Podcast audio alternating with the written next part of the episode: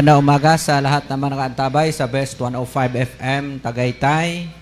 Diyan din po sa may ah, Southern Leyte sa Sugod sa 88.8 FM sa Kabalian. Good morning. Good morning din sa Best 105 FM Henunangan, Southern Leyte. Sa mga nakaantabay sa Kabikulan, good morning. Sa lahat ng mga taga Albay, magandang umaga. Susunod na ang ah, live worship service ng Missionary Baptist Church Pulangi na siyang nagmamayari ng Best 105 FM. At abangan live na rin po tayo ngayon sa Internet TV.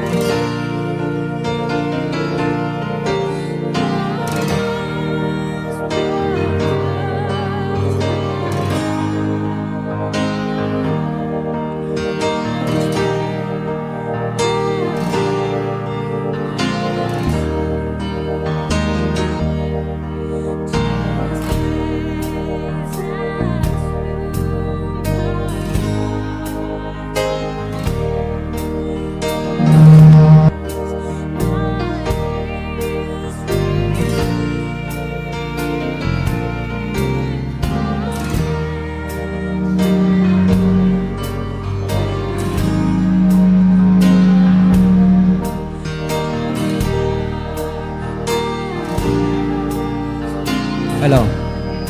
Inaano mo pa? Yan. May ik yung echo, alisin mo yung echo dyan sa'yo.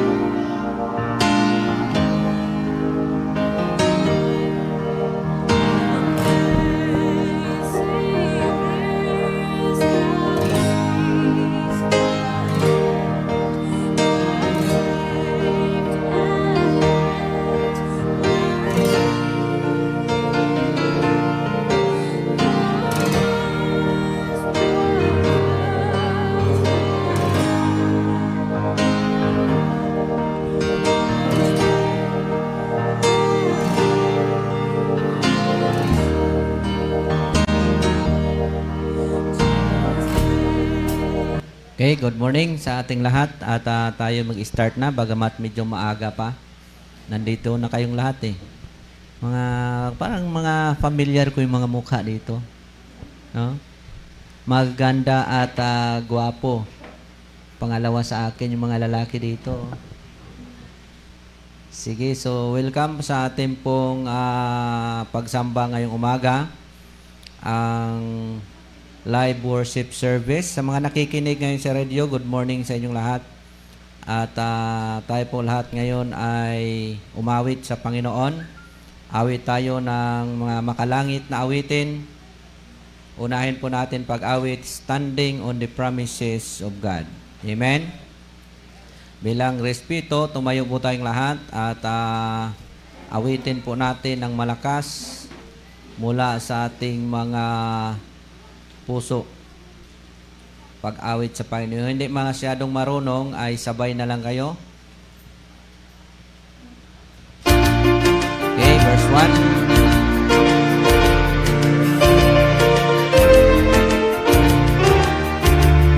Standing on the promises of Christ my King, through eternal ages let His praises ring. Glory in the highest I will shout and sing standing on the promises of God.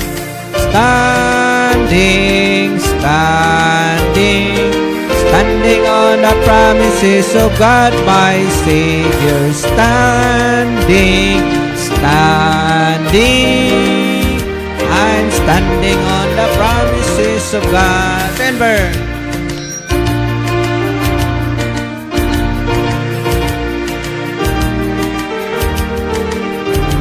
Amen. By the living word of God I shall prevail, standing on the promises of God. Standing, standing, standing on the promises of God, my Savior. Standing, standing, I'm standing on the promises of God standing on the promises.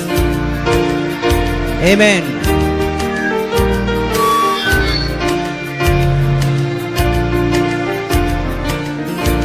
All in all, standing on the promises of God. Standing, standing, standing on the promises of God, my Savior. Standing, standing. I'm standing on the promises of God. Amen. Salamat sa Panginoon. At manatili lang nakatayo. Paki, wala pang monitor dyan. Para ang masakit sa lalamunan dito. Huwag masyado. Na, yung hindi nag-i-echo. Wala? Sin- lakasan pa ng konti para hindi ko narinig. Try mo nga dito, Brad.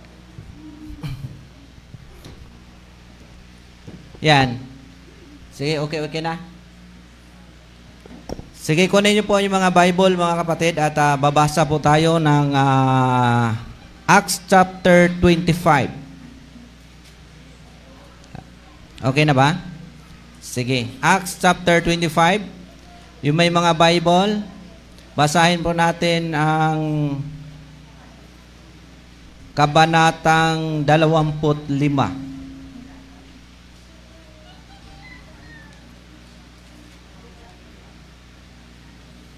Pasensya na kayo, uh, masikip talaga tayo. Pero yung iba naman sa susunod, lalo sa anniversary, ay doon yun sila sa taas at sa baba. Okay, nakuha nyo na?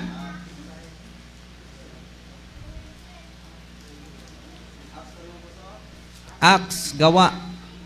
Sa mga nakikinig sa radio, kung meron kayong mga Bible, buksan nyo po sa gawa 25.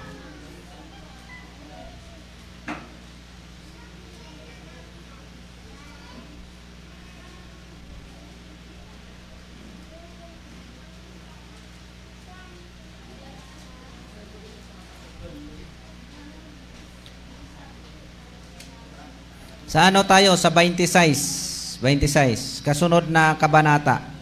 Basahin natin sa verse 1 hanggang verse 16. Basahin natin yan ng sabay-sabay. Acts chapter 26 verse 1 to 16. Sa mga sa Tagalog, gawa 26 1 hanggang 16. Nandiyan na? Sige, ah, mga Kuya Sir Sir, tayo kayo. Parang hindi Bible yung sa inyo, Kuya Sir Sir ah. Ito, may Bible pa dito ah. Acts chapter 26.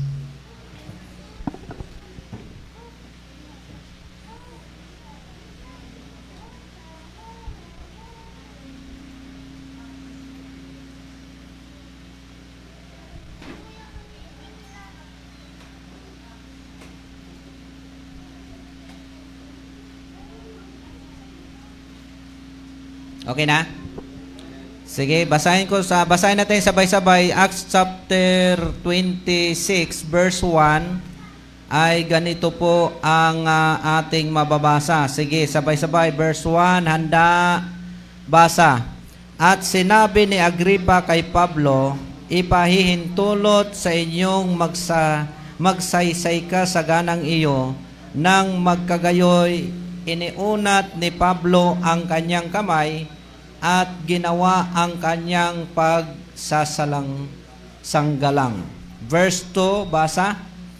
Ikinaliligaya kong lubha, Haring Agripa, na sa harapan mo'y gawin ko ang aking pagsasanggalang sa araw na ito tungkol sa lahat ng mga bagay na isinasakdal ng mga Hudyo laban sa akin.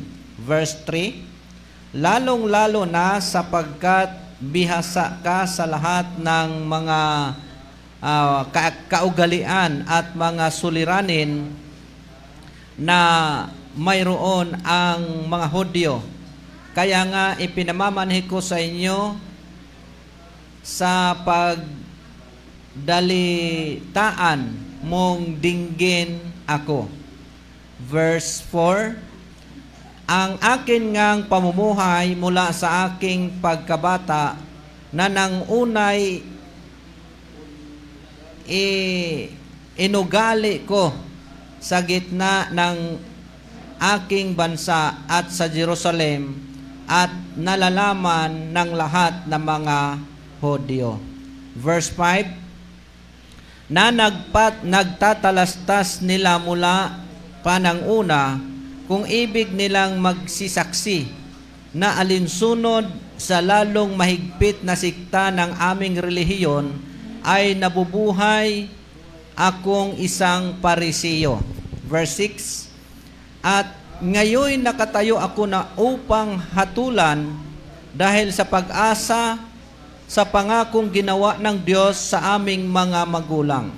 Verse 7, Dahil sa pangakong ito'y ang aming labing dalawang angkan ay buong pusong nagsisipag lingkod sa Diyos gabit araw na inaasahang kakamtin at tungkol sa pag-asang ito, ako'y isinakdal ng mga Hudyo o hari.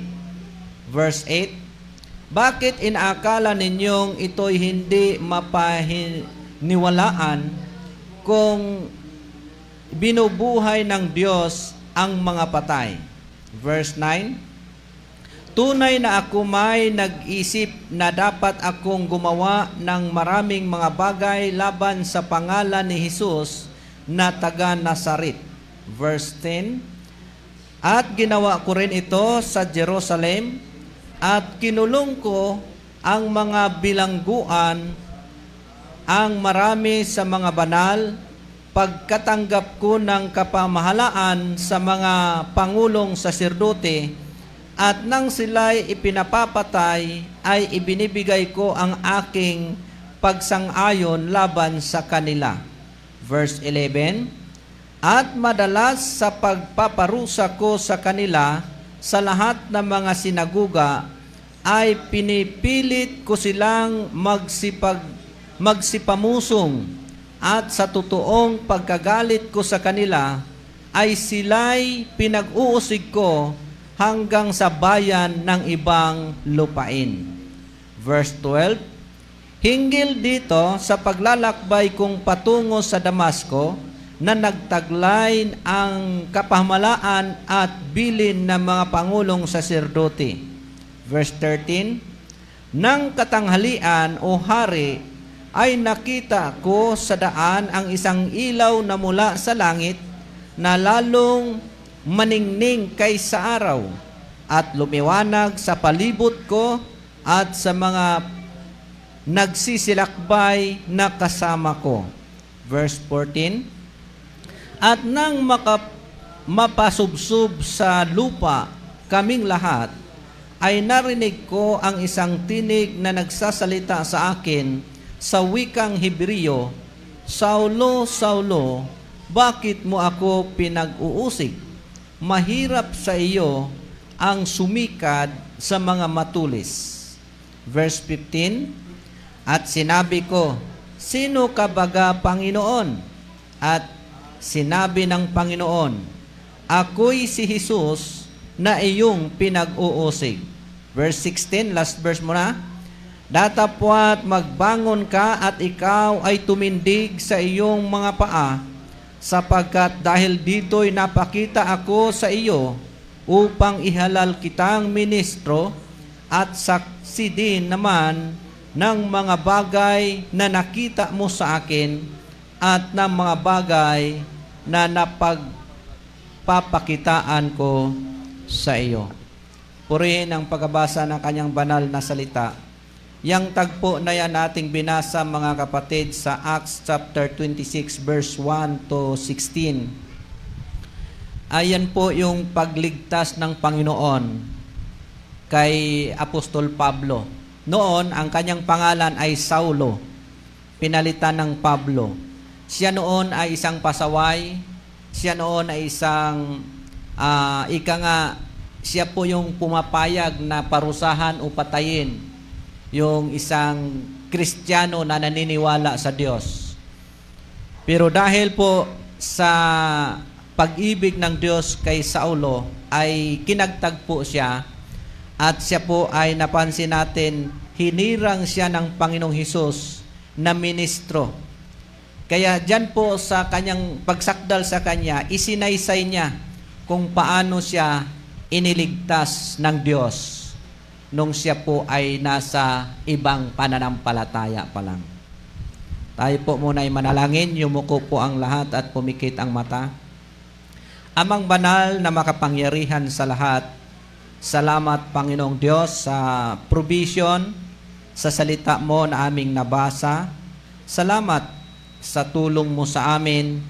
Ang bawat isa'y nakarating sa dakong ito upang dito ka namin katagpuin, sambahin ka namin sa Espiritu at katotohanan.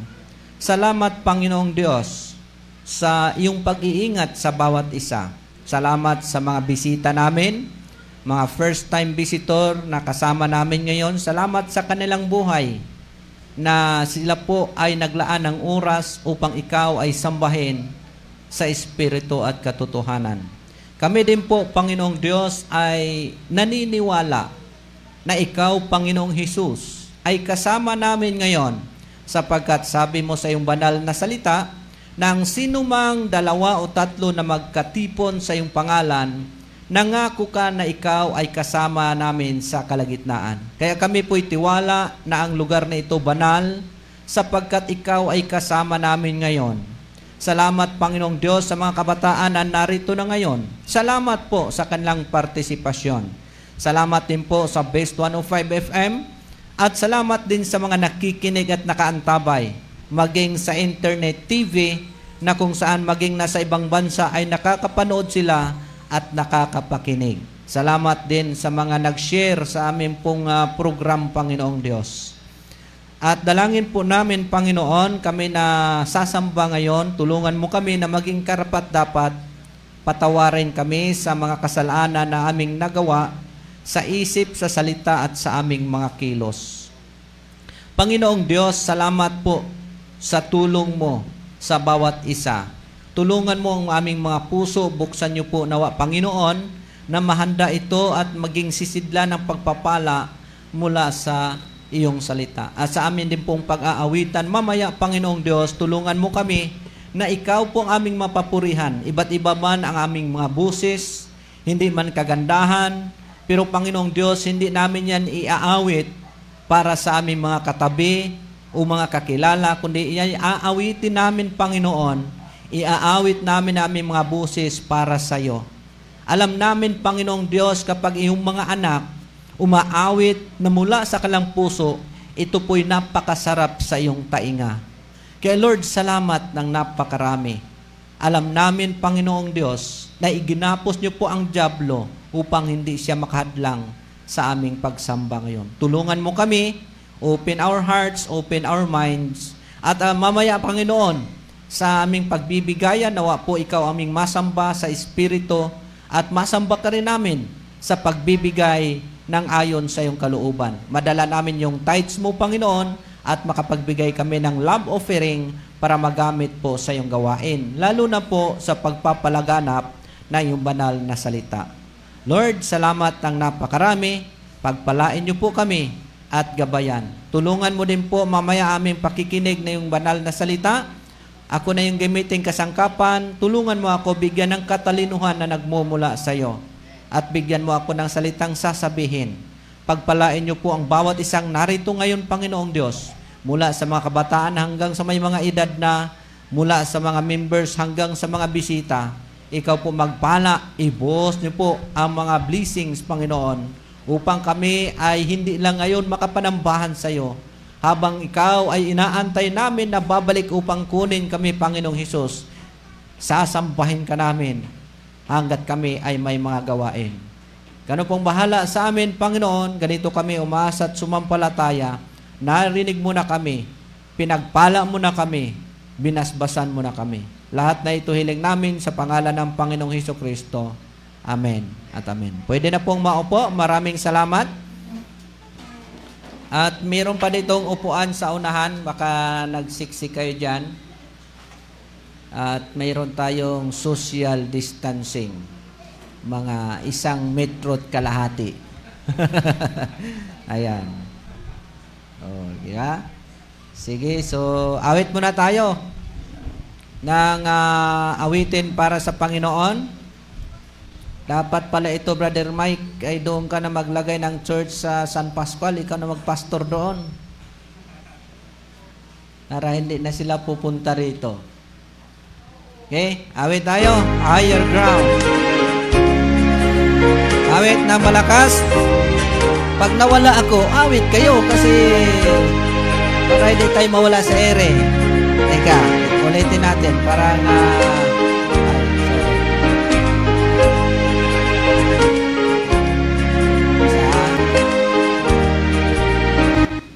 Yan.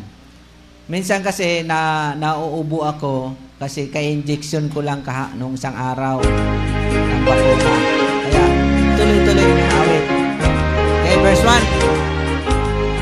I'm praising all the upward way, new and gaining every day. Still praying as my onward bound. Lord, plant my feet on higher ground. Lord, lift me up and let me stand by faith on hay in stable land, a higher plane that I have found. Lord, plant my faith on higher ground. Heart has no desire to stay where doubts arise and first dismay. Will some we dwell where disabound my prayer, my aim is higher ground. Lord, let me up and let me stand by faith on heaven's stable land, a higher plane that I have found. Lord, plant my feet on higher ground. I want to scale the utmost height and catch a glimpse of glory bright, but still I pray till heaven found. Lord, lead me on to higher ground. Lord, let me up and let me stand by faith on heaven's land, a higher plane that I have found. Lord, plant my faith on higher ground. Amen. Salamat sa Panginoon at salamat sa Kanya pong provision. Ngayon po mga kapatid, ako tayo sa ating announcement. Uh, una, welcome muna sa mga first time. Meron tayong first time sa likod. Uh, si Brother Ruel Alquisa, ang bayaw ni Pastor Chris. Uh, salamat at nakarating kayo. Welcome sa Missionary Baptist Church. Nandyan naman po si Brother Albert. Uh, welcome, Brad. Uh, sino pa? May mga second time dito. First time, maraming time na yun si Ate Vilma. Oh, may baby ka na pati, Ate Vilma, oh. Di ko alam yun, ah. So, yung, anong pangalan ng katabi mo? Mary Joy. Tapos, ah, kapatid yan ni Mike. Ah, malayo sa mukha mo, eh. Sino pa? Ah, si Ma'am An Janet, uh, anong spelling ng Janet na? Double T, no? Ang, ang spelling ng Janet kakaiba. So, first time mo ngayon ba? Welcome sa Missionary Baptist. Ito si Errol. Oh, gwapo pala. Pangalawa sa akin. Yung mag-asawa kayo. So, welcome sa ano. Ito, pangalawa na niya, no? Pangalawa mo na. Salamat. Uh, ito, isa, Kanino itong... Nasaan yung baby mo? Ah, sige. So, member ni Pastor Gani ka, di ba? Si Brother ano, J, JP. Oh, welcome sa ating uh, church. Dito, dito naman ako. Si Tere. First time mo ngayon, Tere? Pang, oh, Salamat. Uh, ito, anong pangalan mong sa likod mo? Glyza. Parang, ang alam kong Liza, soberano eh. Uh, dito naman may bibi rin. Anong pangalan mo? Si Tintin. Ba't parang lumiit ka? So sa mga kabataan, welcome kayo sa ating pong pagsamba. At uh, pasensya na kayo, hindi namin na ilagay yung aircon kasi nagpaplano kaming yung medyo malaki-laki kaya magtiyaga sa init. At uh, yan naman ay simpleng init lang. Amen? So salamat sa inyong lahat na ngayon ay kasama namin sana po ay naisin nyo na uh, makabalik. No? At ngayon pa lang in-invite na namin kayo sa ating church anniversary September 24, 25 at saka 26 na sa darating na September. So nagpe-pray tayo ng malaki-laking lugar pero dito pa rin tayo. Baka doon sa baba siguro yung iba, yan, medyo maluwag doon. Tapos sa sa rooftop. Okay, so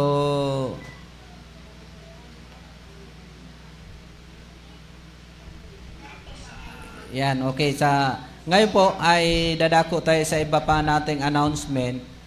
Uh, pag-pray ninyo yung City Vault, ang Church Livelihood Program ng uh, Missionary Baptist ano siya, under siya ng MBCP Livelihood Program na isang SIC registered na pagmamayari ng Missionary Baptist Church Pulangi. Kaya MBCP Livelihood Program kasi ano din yon Missionary Baptist Church Pulangi Livelihood Program. So siya ay rehistrado sa SIC.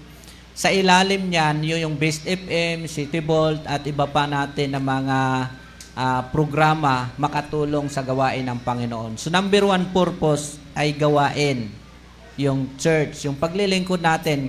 Yung mga, lalo na sa mga malaking simbahan, baka kakaiba yung ganito lang pala magsamba dito. No? Alam niyo po, ang namuno po dito ang Panginoon. Kasama natin ang Diyos ngayon. So wala kayo makitang Diyos na drawing. Di ba? Wala. Kasi nga, tayo naniniwala ang Diyos ay walang laman, walang buto. Siya po ay Espiritu, kasama natin siya. Anytime, anywhere, kung nasaan tayo. Importante doon na meron tayong pananampalataya. Amen? Sige. So, ipag-pray ninyo mga kapatid, kasi ngayon namang alas 9.30, yung mga mapalad ay makakatanggap na naman yon. Oh, alas, alas 9.08 na eh. Sino bang nakakatanggap dito? Isa, dalawa, tatlo. Parang marami kayo ah. Oh? Parang marami kayong mga na- Si Brad Ednel lang ata hindi nakakatanggap dito sa likod. Si Brad no, si Brad Albert parang hindi ang tumatanggap. No? Ilan lang ditong hindi nakakatanggap, no? Sige. So ipanalangin ninyo mga kapatid na yan po ay magtuloy-tuloy at nag-uumpisa pa lang tayo ngayon. Halos masabi na natin na ang permit natin, legalities, ay nasa 95% na at saka office. So ngayon, ang mga papasok naman ay nandyan na tayo ngayon sa pagdi-deliver. So nandyan na yung ano, yung pa Sambuanga ay nakaready na sila. Kunti na lang pag-aantay ah, tutulak na sila sa Mindanao. So, ito naman sa Mindoro, kailan natin kung kailan tumagka Mindoro si Brad Mike. Parang ayaw niyang iwanan si, nasa ming asawa niya, si Ate Vilma. ayaw niyang iwanan eh. Sige, so pag-pray natin mga kapatid, no, yun ang importante. Then ang ating church anniversary, September 25, 26, ay si Pastor Chris Ligo yung ating speaker, ah, si Pastor Joey Reyes ah, sa Kalamba, Emilio na yung pastor, at si Pastor Rick Villegas. Pero kung di niya kaya, ay ipag-pray natin kung sinong ipalit ng Panginoon. So idalangin po natin yan mga kapatid. Then mamayang hapon, ay dahil ngayon ay special Sunday, ngayon ay Father's Day, no? So ang prayer meeting ay dito. Yung mga gustong mag-attend ng prayer meeting, mga 2 hours service pa rin yun, ah, pwede kayong mag-attend. Dito rin tayo, di muna tayo pupunta sa ating cottage. So ginagawa nating regular na pupunta sa iba't ibang lugar, ah, ibang church. So wala si Brother Norley, no? So di natin alam kung sa Sunday ay pwede siya. Di bale, ah, basta mamaya dito tayo, tapos yung mga gusto naman na mag-lunch dito, darating yung mamaya ang lechon. Yung mga gustong kumain ng lechon baboy, pwede kayong makikain. Yung hindi naman, bumili kayong tuyo doon, prituhin nyo na lang. so, ano na lang, magsaing na lang, no? Um, maaga man tayo matapos ngayon, maaga tayo nag-umpisa. Mga ele- 11 siguro tapos na tayo. So, magsaing na lang iba pahabol, no? Sige, an sa ano pang announcement natin isa? Yung paggawa ng ah, ano natin, Baptist tray, swimming pool sa taas, tapos na. Meron na ring bubong doon na trapal. Mura yung bubong na yon, Brother Nelson. O, doon tayo kakain mamaya. Yung lechon, iakyat mamaya. Huwag idaan dito kasi baka mawala yung isip nyo. Doon idaan sa taas, tatalian, hatakin. Pwede tayo doon sa taas mamaya. Doon na lang. Ah, alas 10 daw yon dadalhin. So, abang-abangan nyo na lang dyan sa baba. Pag may kumatok. At nakabili na tayo ng trapal doon. Medyo mura-mura lang yung trapal. Ano lang, nakita mo na? Di pa? Maganda siya, lampas siya. Mahaba. So, ipanalangin natin kasi anong ang bili namin yan ay 4,000 lang yung trapal. Hindi siya logi. Baka gusto nyong gawing bahay. 4,000 lang. Tingnan yung mamaya. Lampas doon sa taas. Galing dito papunta doon. Lampas pa nga. Inilabas namin yung pang huling haligi. Meron yan. Ano yan? Ah, yan ay 3 by 6. Meron 3 meters by 6 meters. Merong 3 by 5, 3 by 4 and a half, 3 by 4, 3 by 3. Pinakamaliit niyan, 3 by 3. Sahong. Oh, sahong yan nabibili. Kung, kung gusto nyo, order lang kayo sa akin, patungan ko lang ng 50%. oh, ganun lang. Oh, sige. Makita nyo yung mamaya. Alam nyo po yung ano, yung yung 3 by 3. Yung 3 by 3 ay malaki na malaki na yung 3 by 3. 2,000 plus lang. Kinumpara ko sa payong, may payong na malaki 1.5. Malaking payong. Sabi ko, mas matibay yung apat ang haligi. Kunting diferensya lang. Sige, so at least eh, malapit-lapit na. Yan namang lamisa na yan, gawa natin ng paraan maakyat doon. Yan, yan, yang lamisa na yan. Para uh, medyo okay-okay. Ano pa ibang announcement? No pa, Sister Love? anniversary natin ay in-invite na natin sila.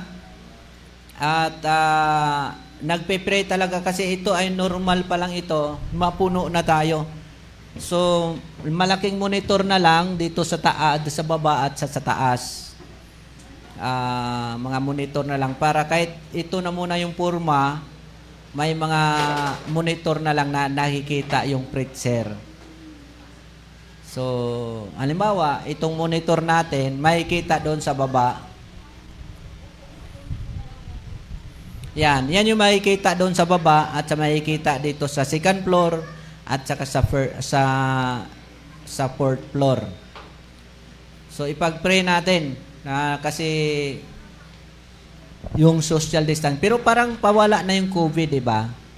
Ako nagpa-inject na ako. Gusto niyo makita inject. Di ko talaga tinanggal. Nandito na. Oh, bakit ako nagpa-inject? Sabi ni Mrs. Oh, bakit daw ako nagpa-inject?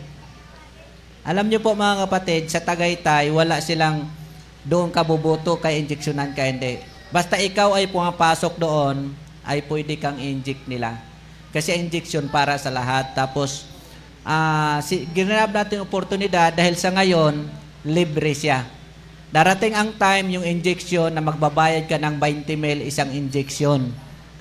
So ngayon, na namura pa lang, uh, libre pa, magpa-inject na po tayo. Huwag kayo maniwala doon sa sign of, may nakita ako sa ibaan, sign of 666, ang tawag noon. Yung sa Tawag nito yung uh, yung sign sa anong may tawag sila niyan eh. Yung sa 666 anong tawag noon? Yung injection daw, yun sign na daw yun. Lagi niyong tandaan, ganito ang paninindigan ng Missionary Baptist. Ang injects, ang 666, yung mga paglagay ng sign, doon po yon sa tribulation. Kukunin na muna lahat ng mga mananampalataya na niwala na si Kristo ay Diyos at tagapagligtas, ira-rapture muna yon. Ibig sabihin, tayong lahat ng mga naniwala kay Kristo bilang Diyos at tagapagligtas, sa langit na po tayo. Ang maiwan, yung nakikinig sa radio, nakikinig kay Sister Love sa programa niya, nakikinig sa mga pastor, ayaw maniwala ayaw maniwala kay Kristo. Gusto pa nila yung Kristo nila, yung revolto, yung Diyos nila.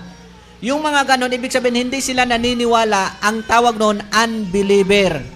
Sila po yung maiwan dito sa lupa at yung mga believer, yung mananampalataya na sa langit na, naniwala ng Diyos, yung naiwan dito, sila po yung papasok doon sa tinatawag na kailangan mong tatakan ng 666. Kailangan mo mayroon ka ditong ano yan, yung SIM card sa kamay, mga ganon. Sila po yon kasi nga, sa baba kasi, ang namumuno noon ang Diablo, si Satanas. Ngayon, kapag namuno sa baba si Satanas, at tumat, ano na yon karamihan ng computerized, wala nang pira-pira.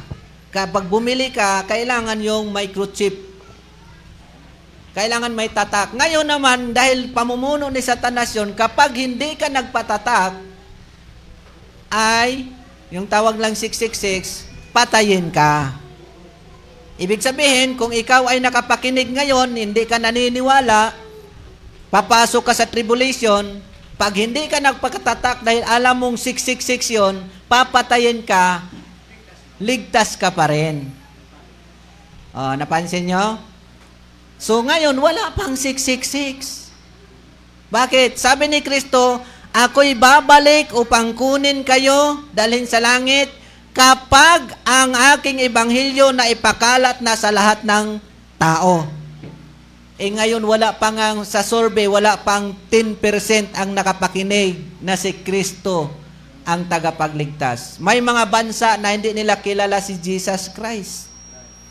Pagkapanganak ng mga, halimbawa, yung Muslim country, pagkapanganak nila, ay talagang ala yung kilala, hindi si Jesus. Eh ilang milyon Ilang milyon tao sa India? Ilan ang mga Indiano? Oh, halos isang bilyon. Oh, hindi nila alam, hindi nila kilala si Jesus. Isabi ni Jesus Christ, ako'y babalik kapag naipakalat na ebanghelyo sa lahat ng tao. Eh, malayo pa. Pero sabi niya, ako'y anytime. Kaya nga sa panahon pa nila Pablo dati, sinabi na nila, si Kristo'y talagang malapit na, nasa pintuan na. Oh. That is ano, 2,000 years ago.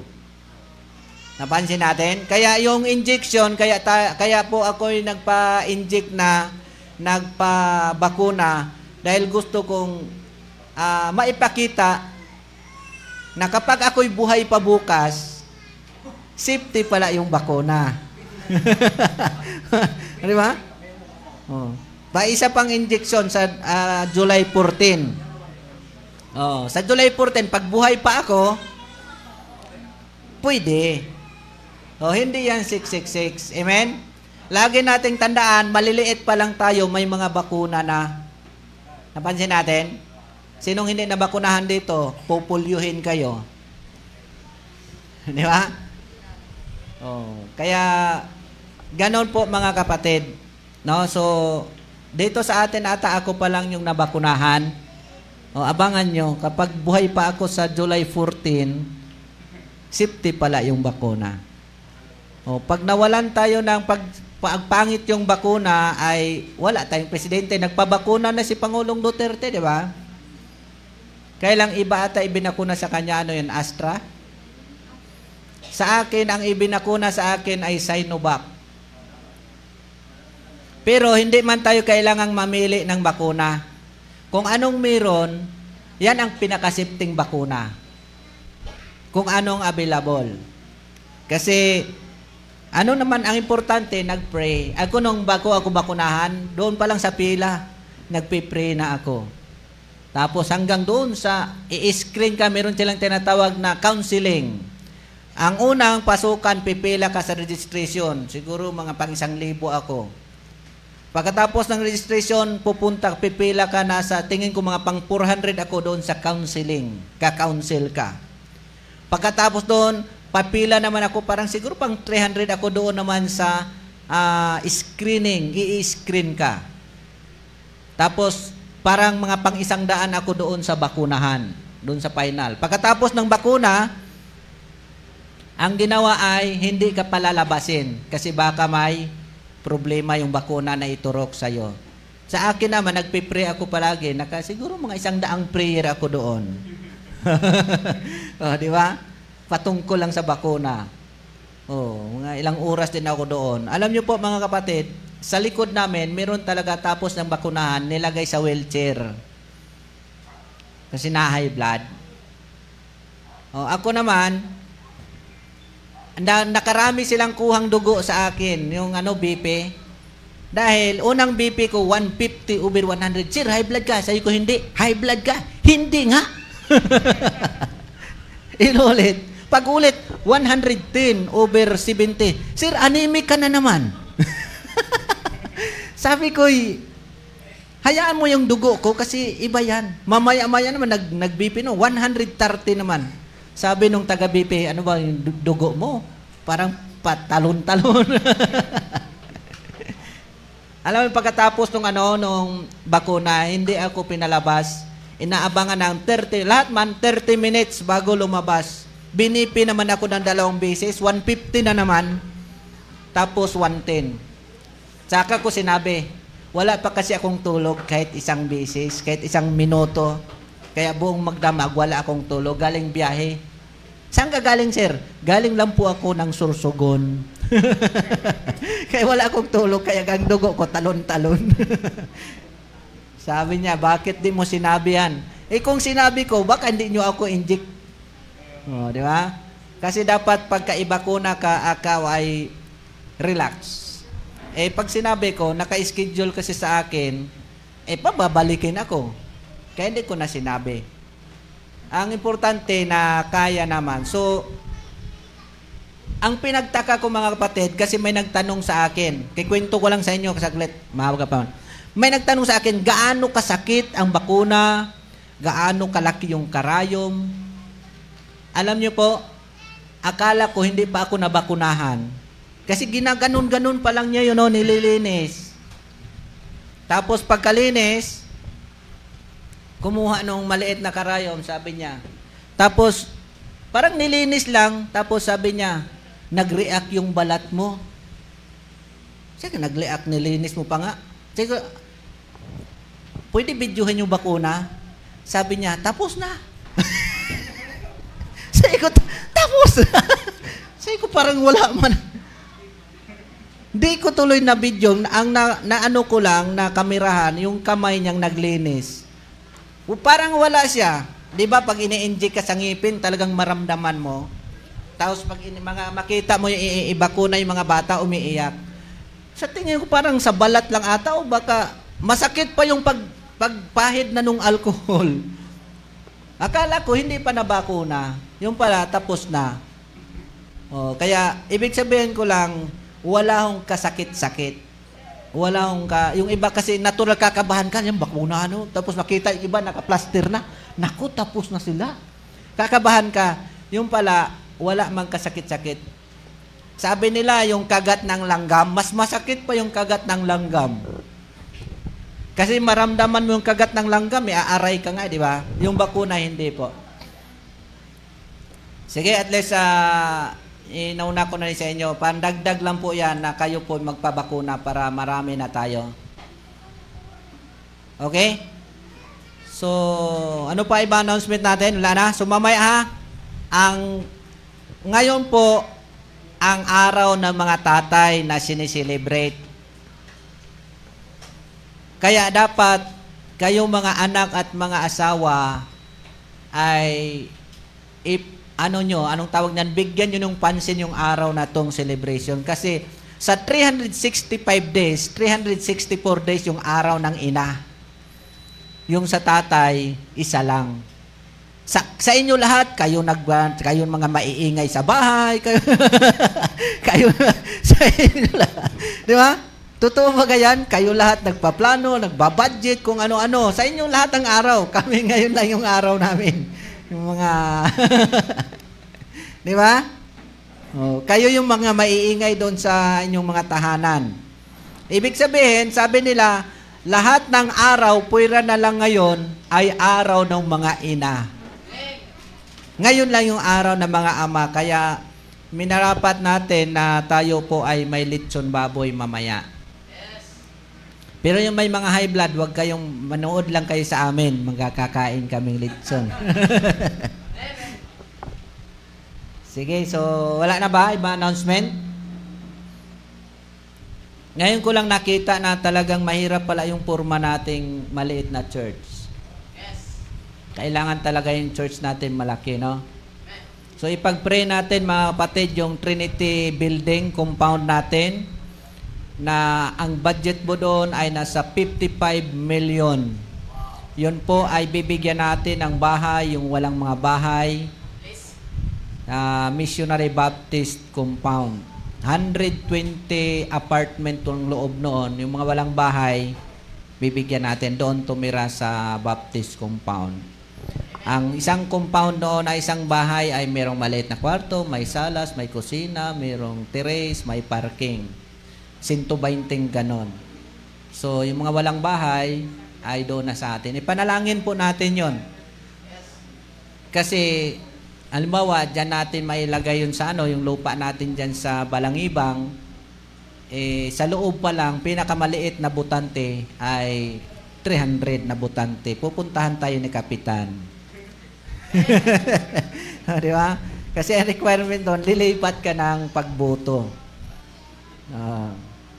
Tapos may trabaho. Di ba? 120 trabahante. Lahat ng mga sa ating kasi may livelihood tayo, bibigyan natin trabaho.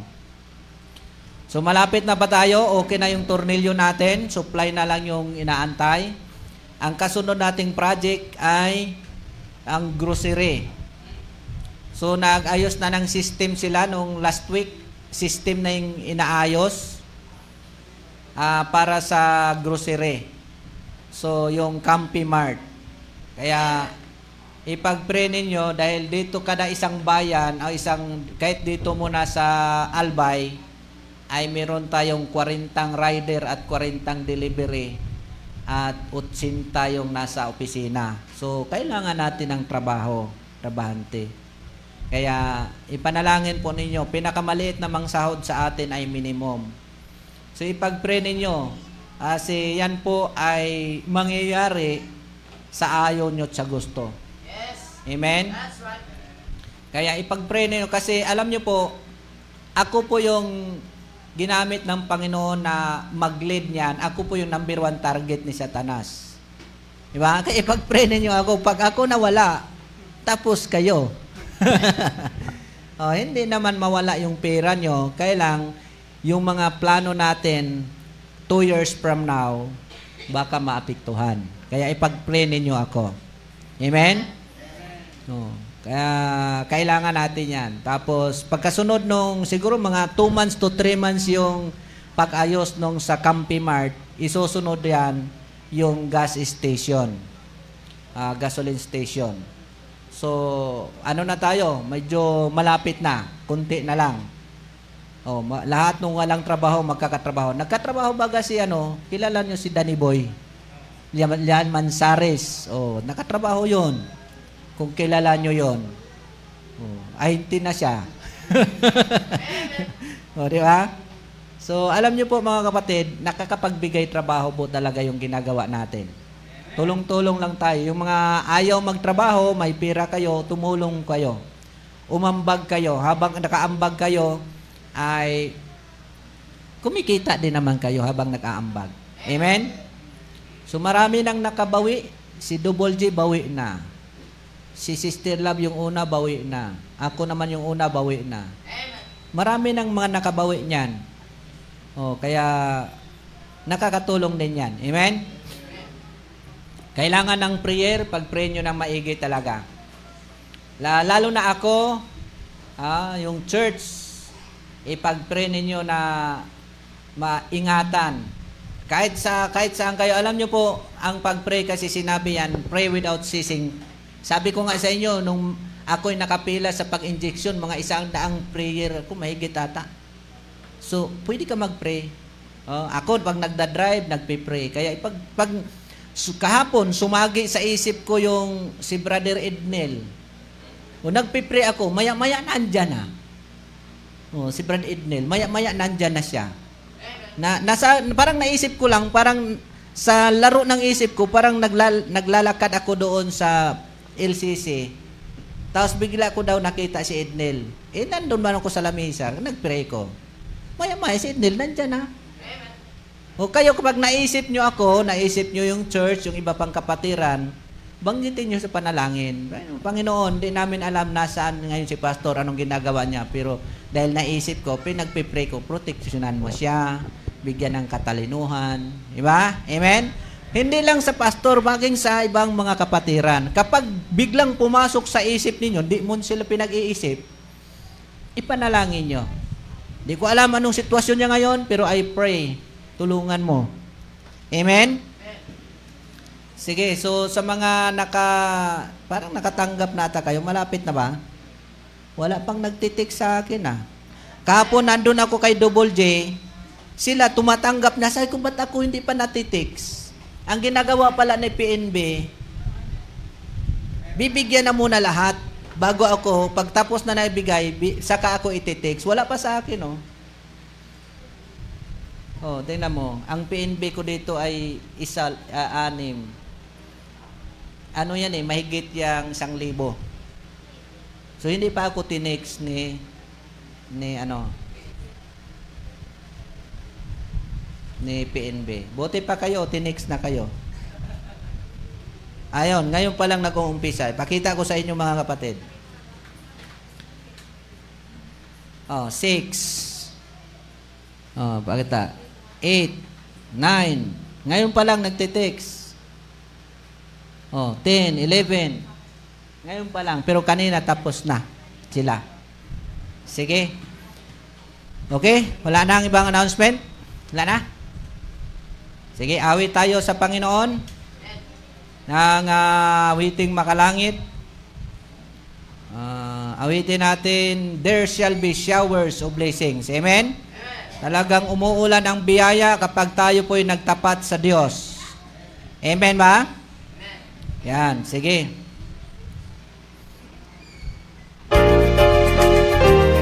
There shall be showers of blessing. Umuulan na ng biyaya ngayon, di pa natapos, o sige pa rin. There shall be showers of blessing. This is the promise of love. Amen. There shall be seasons refreshing, sent from the Savior above. Showers of blessing, showers of blessing we need. Mercy drops round us are falling, but for the showers shall be showers of blessing, precious reviving again over the hills and the valleys, sound of abundance of rain, showers of blessing, showers of blessing we need. Mercy drops round us are falling, but for the showers we play. There shall be showers of blessing, oh that today they might fall. Now as to God as on Jesus we call. Showers of blessing, showers of blessing we need. Mercy drops round us are falling, but for the showers we pray. Alam niyo po mga kapatid, kapag tayo po yung laging nagtapat sa Panginoon, uulan talaga ng mga pagpapala. Amen? Nandiyan na yung anong lechon natin. O sige, at ah, iayos mo na yan kasi parang nagugu... Sa taas daw eh. Iakyat yung isang lamisa. Ah, pwede man. Diyan sa baba na muna.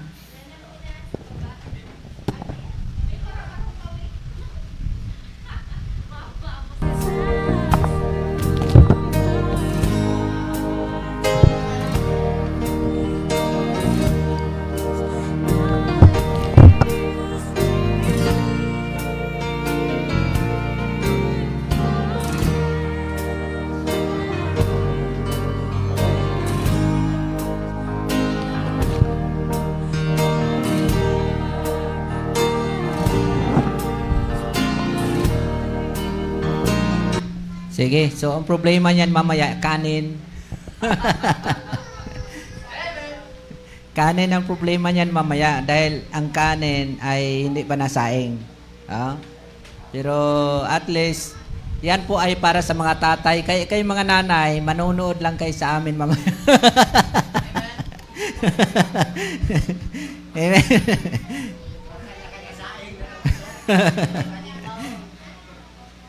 So, sa lahat ng mga tatay, no, ah, sabi nga la, Happy Father's Day. So, ipag-pray ninyo, mga nanay na yung mga tatay ay ah, laging nagpupunta sa church para laging may takot sa Panginoon. Amen? Alam nyo po, ako naisip ko talaga yan. Alam nyo po, kung ako'y unbeliever, ay, mas matindi. Di ba? Yung lagi, lagi akong wala sa simbahan, lagi akong hindi nagpipray, hindi nagbabasa ng Bible. Ang laking problema ng ni Sister Love. No? So kayong mga asawa, subukan nyo, yung mga asawa niyong lalaki, papuntahin simbahan. Amen. Amen? Kasi biyan, pag wala sa simbahan, naku, ang laking problema talaga niyan. Kasi pag wala yan sa simbahan pag linggo, pupuntang sa bungan. oh, pupunta yan ng tongitan. Di ba? Pupunta yan sa inuman. Eh, mas maganda yung papunta nyo sa simbahan. Amen. Amen? O kahit papaano, sabihin man natin, parehas yan tao, makasalanan yan. Mas iba yung pupuntang simbahan. Amen. Yung iba tuloy na baliktad. Yung babaeng, asawang babae, nagagalit yung asawang lalaki niya, magsisimba, simba-simba ka, parehas ka lang naman. Mas okay na yung at papaano, di ba? Kahit ako baga, naisip ko, minsan baga, ah, naisip natin kasalanan, tapos biglang pasa, uy, pastor pala ako. Oh, at least, nami-minimize.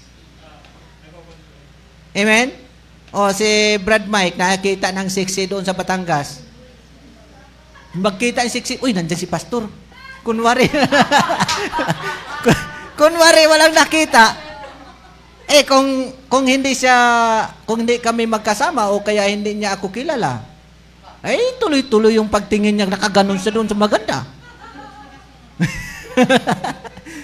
Nakuha natin ang punto. Mas maganda na yung may takot sa Diyos. Mas maganda na yung nagba, nagbabasa ng Bible, pumupuntang simbahan. Amen? Kaya kayong mga babae, yung mga asawa nyong lalaki, itulak nyo papuntang simbahan. Kung hindi nyo kayang itulak, hatakin nyo. Kaya, amen? Hatakin nyo, punta tayong simbahan. Kahit papaano, magkakaroon ng kunting kabawasan sa kademonyuhan. Amen? Kasi alam nyo po, kahit ako nga, kahit ako ay, pag nakita ako ng, ng, ng medyo maputi, yung mata ko tam, parang nakamagnet. Sabi naman ni Mrs., akala, akala ko din niya ako nahalata. Nagda-drive ako, sabi niya, bakit kayo mga lalaki tumitingin kayo sa hita? Sabi ko, hindi ha. Do-drive ako. na, napansin niyo yan? Kasi tayo kasi nasa mundo pa tayo, nasa lugar ng makasalanan. Kaya tayo naman, prone pa tayo. Kaya mas maganda yung dahil pupunta tayo kahit papaano mababawas-bawasan. Amen? Kaya nga ginagawa na ibang simbahan, araw-araw may gawain sa simbahan nila. Tayo naman kumukontra doon, okay lang yun sa mga pastor. Dahil wala silang ginagawa, nagpapastor lang. Pag tulog, gising sa umaga, eh paano naman yung mga member na nagtatrabaho man yun? Naunawaan natin? Kaya pasalamat na lang tayo na pag Sunday, nakakapunta tayong simbahan. Kaya nga sabi ko sa mga nagruruta, kahit wala kayo sa sa sa Missionary Baptist de sa Pulangi, pag Sunday, nandun kayo sa Mindoro, nandun kayo sa Mindanao, pumunta kayo ng simbahan ng Baptist. Kahit papaano, makapakinig kayo, mapaalalahanan. Amen? Eh, malay mo, ah, nag, nag-isip na pala ng kalukuhan, tapos nakasimba, eh, nata, na timing. Kasi ang Panginoon kasi mangusap sa'yo, na timing. Pag simba mo doon, ang topic naman, bawa, bawas-bawasan yung kalukuhan. Eh, at least nabawas-bawasan. Amen? Sige, so, okay na tayo. Isang awit muna bago tayo pupunta sa ating giving. Sino mag special number mamaya? Ikaw ba awit? Awit daw si Brad Mike. Eh. Nag-practice na to doon sa ano eh. Doon sa Batangas.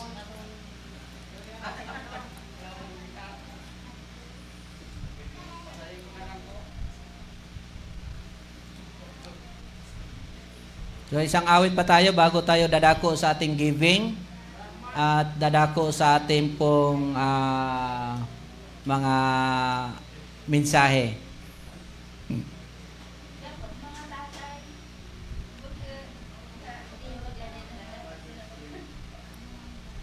Ayan, ang Diyos ay buhay. Amen? So dahil buhay ang Diyos, awit man tayo, Jesus, ano ba? He lives. Ayan, because He lives. Thank you lakasan niyo mga kapatid ng uh, awitan.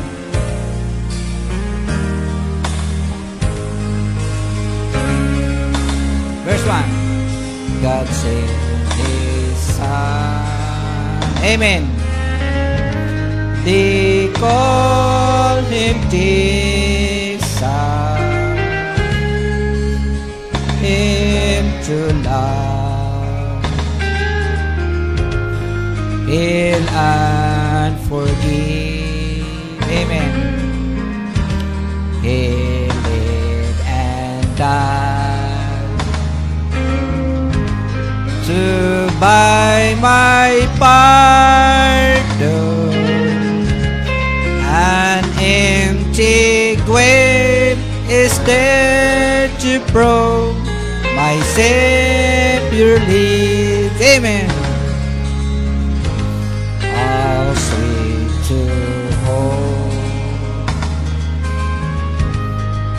Our newborn baby and feel the pride and joy he gives. But later still,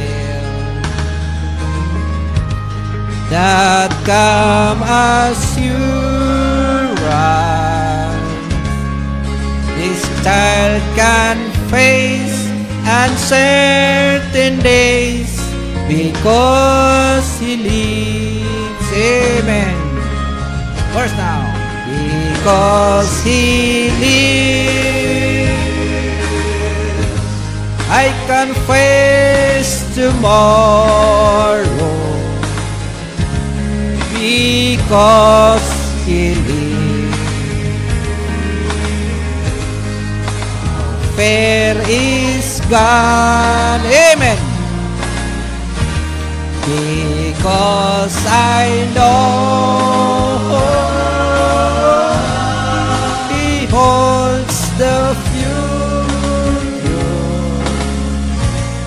and life is worth the living just because He lives. Ang Diyos ay buhay.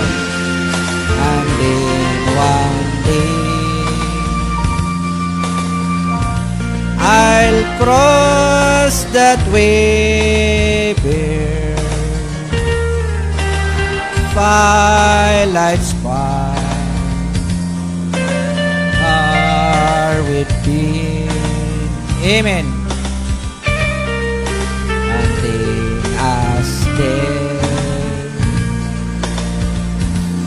It's way too big to wait.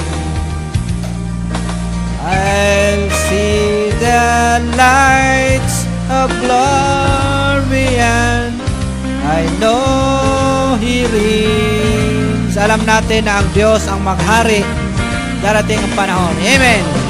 He I can face tomorrow. Because He lives. All fear is gone. Because I know. He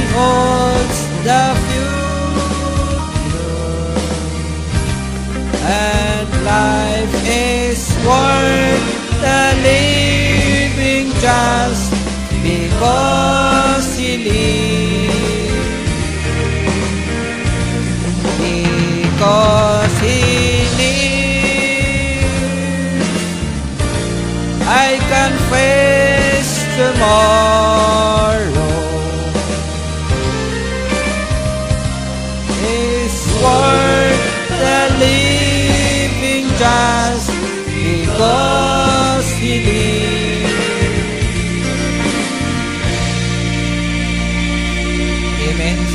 Sa Panginoon at sa kanyang provision na ang Diyos talaga ay buhay. Amen? Pagkatapos nang siya po ay namatay, tapos na ilibing, pagdating ng tatlong araw, gaya ng kanyang pangako, ay bumangon siya upang patunayan na siya po ay buhay. Amen? Siya ay nabuhay at napagtagumpayan niya yung kamatayan. Na lahat ng maniwala sa kanyang ginawa, sa kanyang ebanghelyo ay magkaroon ng buhay na walang hanggan. At kapag nagkaroon ng buhay na walang hanggan, ang Panginoon Hesus nangako.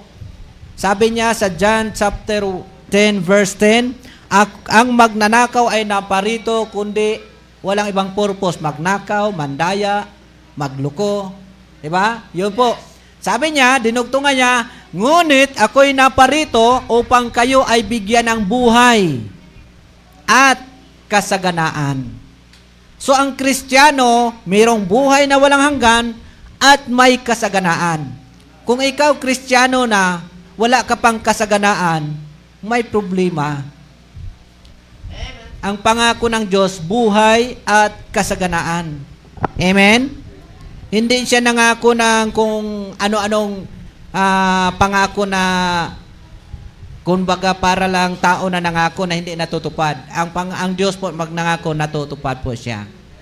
Kaya sana sikapin natin na tingnan mo si Brad Mike, mayroon na siyang iba-ibang sasakyan. May Vios, may Innova, mayroong anong tawag noon? Ah, Fortuner. Oh, umuwi naman si Danny Boy, nakadalang Innova nga buhay na walang... Amen? May kasaganaan. Amen?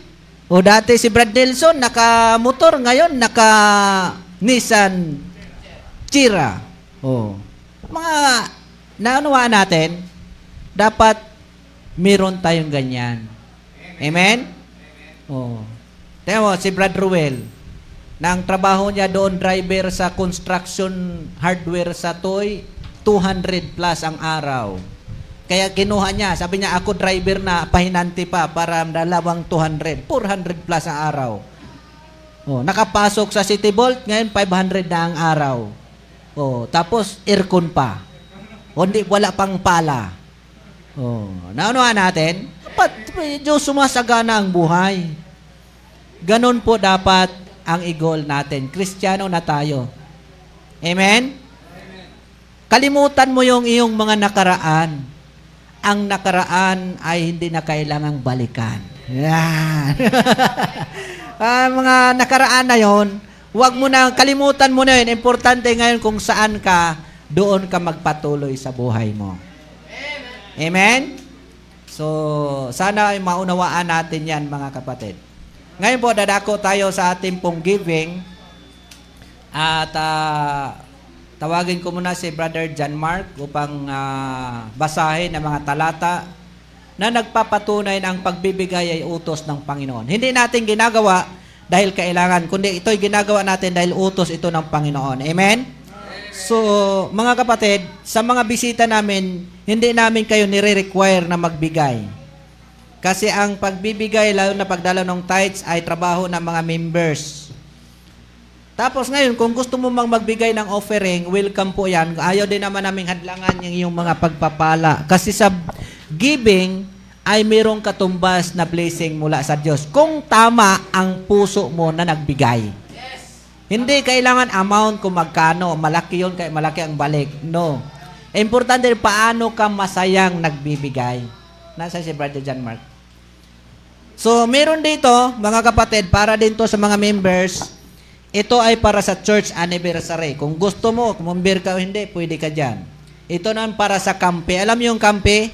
Kapatiran, ambagan, oh, ng pastor, ng iglesia, ng mga members. Ambagan ito. Ito po ay dinadala natin doon sa Kampe, Philippines para itulong doon sa mga churches na walang wala. Meron tayong ano ba to nakalagay dito? World Mission. Yung World Mission, para sa mga missionary sa ibang bansa. Ito ay local mission para sa mga missionary natin dito sa uh, lokal. Merong isa, meron tayong tinutulungan si pastor sa Santicon, no sabi ng Sister Rob? Oh, pag-usapan ng mga members kasi yung sa Santicon, ilang buwan na rin tayong ang offering natin sa prayer meeting dinadala doon. Ngayon, sabi nila, patapos na yung kanilang ginagawang church building, ay ibibigay naman sa ibang misyon. So yung offering paghapon, bibigay sa ibang misyon. Tapos meron pa dito ata, to the Joe first. Itong to the Joe first, mga pastor na nagmisyon doon sa Israel. Kasi kalooban ng Diyos, ang Israel kasi bansang pinili niya. Gusto ng Diyos na yung mga taga-Israelita makabalik sa Kanya. Kaya, ang pastor doon na magmisyon, yun yung tinatawag para sa unahin. Kasi sabi niya, unahin yung aking bansang pinili sa Israel. Yan naman isa ay, anong isa dito? Ah, ah, ito ata, ano ba nakalagay diyan? Wala nakalagay. So, yung isa ng katabi noon ay, ay ito, church building ito. Yung dolo. Oh. Para sa church building, para pang-ambag-ambag doon sa pagtayo ng bahay-sambahan.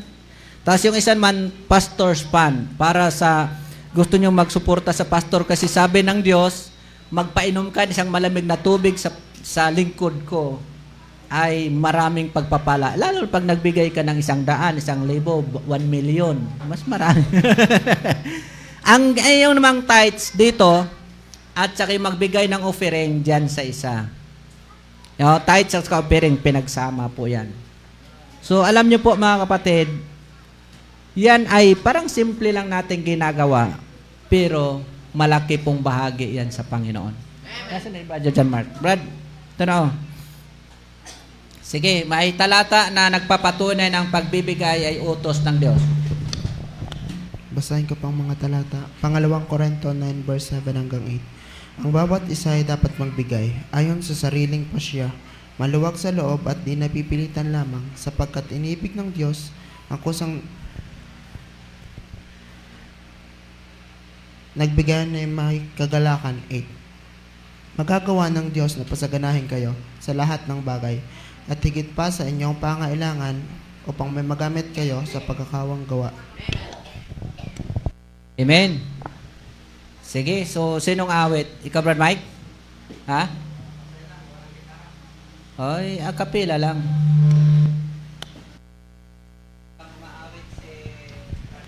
Ay, Yung lakas. Okay, ah pasensya na po sa aking boses. Ah, talagang walang instrumento muna. Eto. Kay buti-buti mo, Panginoon, sa lahat ng oras, sa bawat araw. Ika'y laging tapat kong magmahal. Ang iyong kaawaan magpawalang hanggan. Kay buti-buti mo, Panginoon Sa lahat ng oras Sa bawat araw Ika'y laging tapat kong magmahal. Ang iyong kaawa ay magpawalang hanggan. Pinupuri, sinasamba kita. Dakilang Diyos at Panginoon Tunay mo ang katulad Tunay na nga ika'y di nagbabago. Mabuti ang Diyos na sa amin ay nagmamahal. Pinupuri, sinasamba kita. Dakilang Diyos at Panginoon Tunay na ika'y walang katulad. Tunay na ika'y di nagbabago. Mabuti ang Diyos na sa amin ay nagmamahal. Pinupuri, sinasamba kita. Dakilang Diyos at Panginoon. Tunay na ika'y walang katulad. Tunay na ika'y di nagbabago. Mabuti ang Diyos na sa amin ay nagmamahal. Mabuti ang Diyos na sa amin ay nagmamahal. Okay. Ah, tumayo po tayong lahat. Ah, mag-pray si Brother Nelson. Ah, manalangin po tayo. Tayo po tayo. Ah, Panginoon Diyos, thank you Lord sa umagang ito Panginoon at sa oras na ibinigay niyo sa amin para kami ay nakapaglingkod muli sa iyo sa pamamagitan ng gawaing ito. Lord God, dalangin din po namin sa mga halaga na nalikom na tanggapin niyo po ito Panginoon at palain, magamit sa gawain at sa pagpapalaganap ng iyong banal na salita at dalangin din po namin, Ama, na ikaw po ang ah, patuloy magbigay at magpala sa bawat isa sa amin upang siya rin po ay patuloy namin magamit sa gawaing ito at sa mga ngailangan. Thank you, Lord, at patawad sa aming mga pagkukulang, pagkakasala. In Jesus' name, Amen. Na pong maupo, maraming salamat. At ah, ngayon po mga kapatid, dadako tayo sa ating special number ng mga kabataan. At kung meron mamaya mamayang gustong humabol, si Ate Belma. Pa gusto mong humawin, Ate Belma.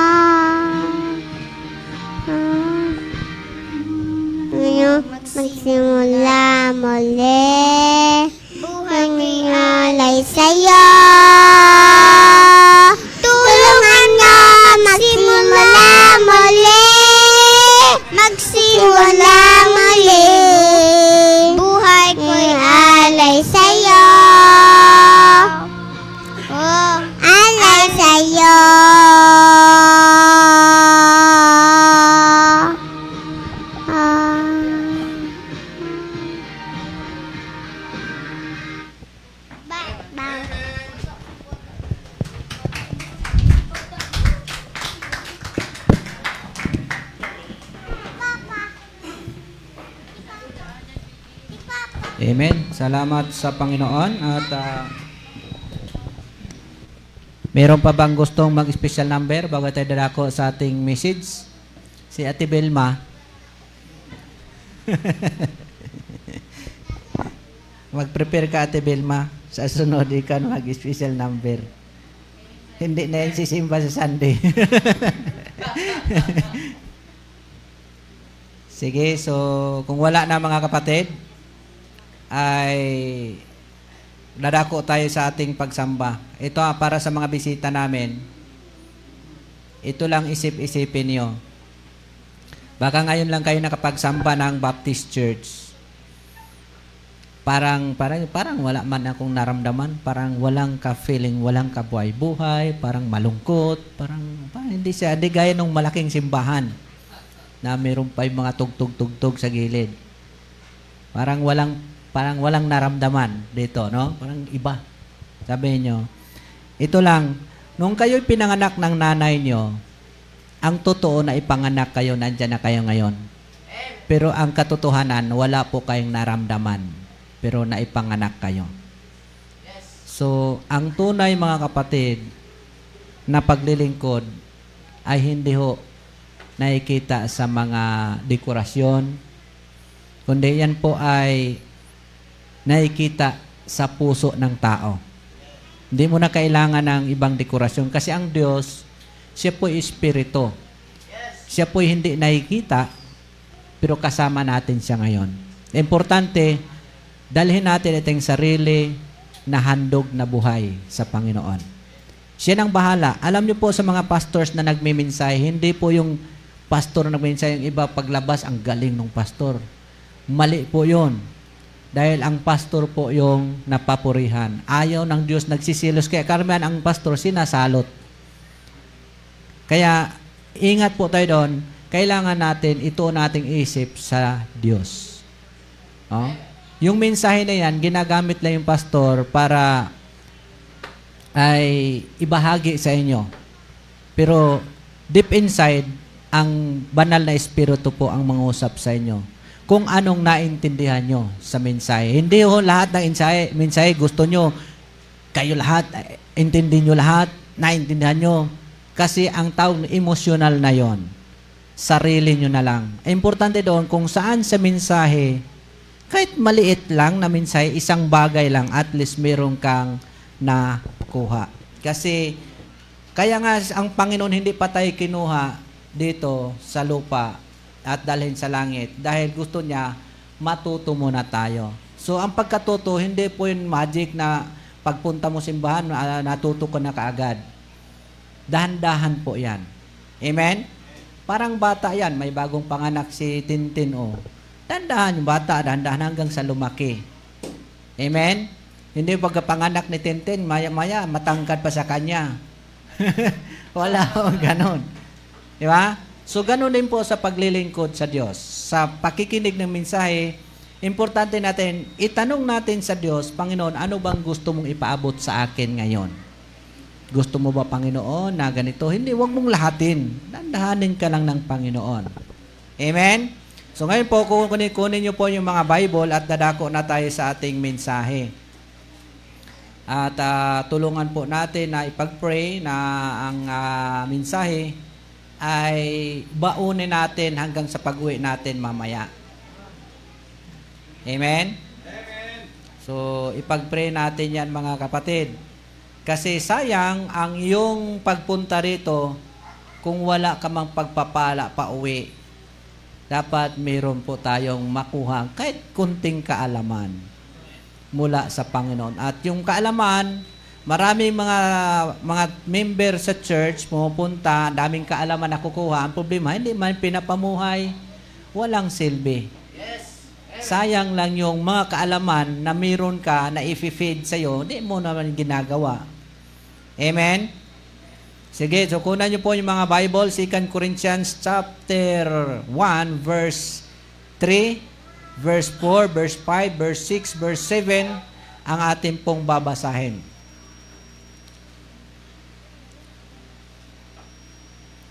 Second Corinthians chapter 1 verse 3 hanggang verse 7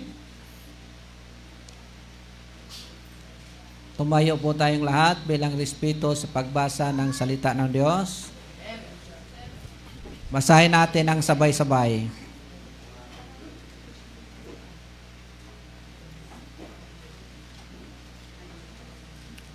Second Corinthians chapter 1 verse 3. Nandiyan na kayo? Okay, basahin natin ng sabay-sabay. Nakita niyo ba sa likod kung may mga Bible kayo? Sa mga nakikinig sa radio, Ikalawang Korinto 1.3 Kung meron kayo, sila Sister ah, Mariela, nag-aabang ng radio. Memorize na nga raw yung awit natin na Sister Mariela eh. Kaya may Bible yan sila pag panahon na. Minsan nagtitext yan. Pastor, anong oras mag-umpisa? Alas 9 na, di pa kayo nag-umpisa. Ayan, kanina maaga tayo kaya hindi siya nag-text. Nakuha niyo na? 2 Corinthians chapter at 1, basahin natin ng sabay-sabay hanggang at verse 3 hanggang verse 7. Okay, verse 3, handa, basa. Blessed be to God, even the Father of our Lord Jesus Christ, the Father of mercies and the God of all comfort. Verse 3, handa, basa who comforted us in all our tribulation, that we may be able to comfort them which are in any trouble. By the comfort herewith, we ourselves are comforted of God. Verse chapter 5, banda basa. For as the sufferings of Christ abound in us, so our consolation also abounded by Christ. Verse chapter verse 6 and whether we be afflicted it is for your consolation and salvation which is effectual in the enduring of the same sufferings which we also suffer. Or whether we be comforted it is for your consolation and salvation verse number 7 last verse sanda basa And our hope of you is steadfast, knowing that as ye are partakers of the sufferings, so shall ye be also of the consolation. Purihin ang pagkabasa ng kanyang banal na salita. Tayo po'y manalangin. Dear Father God in heaven, thank you for your word. Salamat Panginoong Diyos sa pong mga salita na aming nabasa. Salamat din po sa mga kapatiran na ngayon po nandito sa loob ng bahay sambahan upang ikaw aming sambahin at pag-aralan. Salamat din po sa mga nakikinig sa radio at mga nanonood sa internet TV. I pray, dear God, tulungan mo kami na mahanda ang aming mga puso at isipan. Buksan mo nawa ang aming puso bilang sisidlan ng pagpapala mula sa banal na salita. Ako na yung gamitin kasangkapan, give me knowledge and wisdom, give me words to say. And I pray, dear God, tulungan mo kami na ikaw ang aming mapapurihan hanggat magkaroon kami ng katagumpayan sa aming pagsamba ngayon.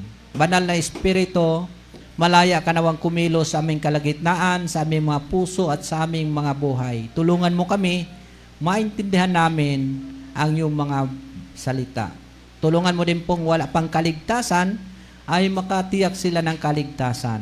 Pagpalain niyo po ang bawat isang narito ngayon, at mula sa mga kabataan hanggang sa may edad na, ikaw po magpala sa amin. Pagpalain mo din po yung mga salita.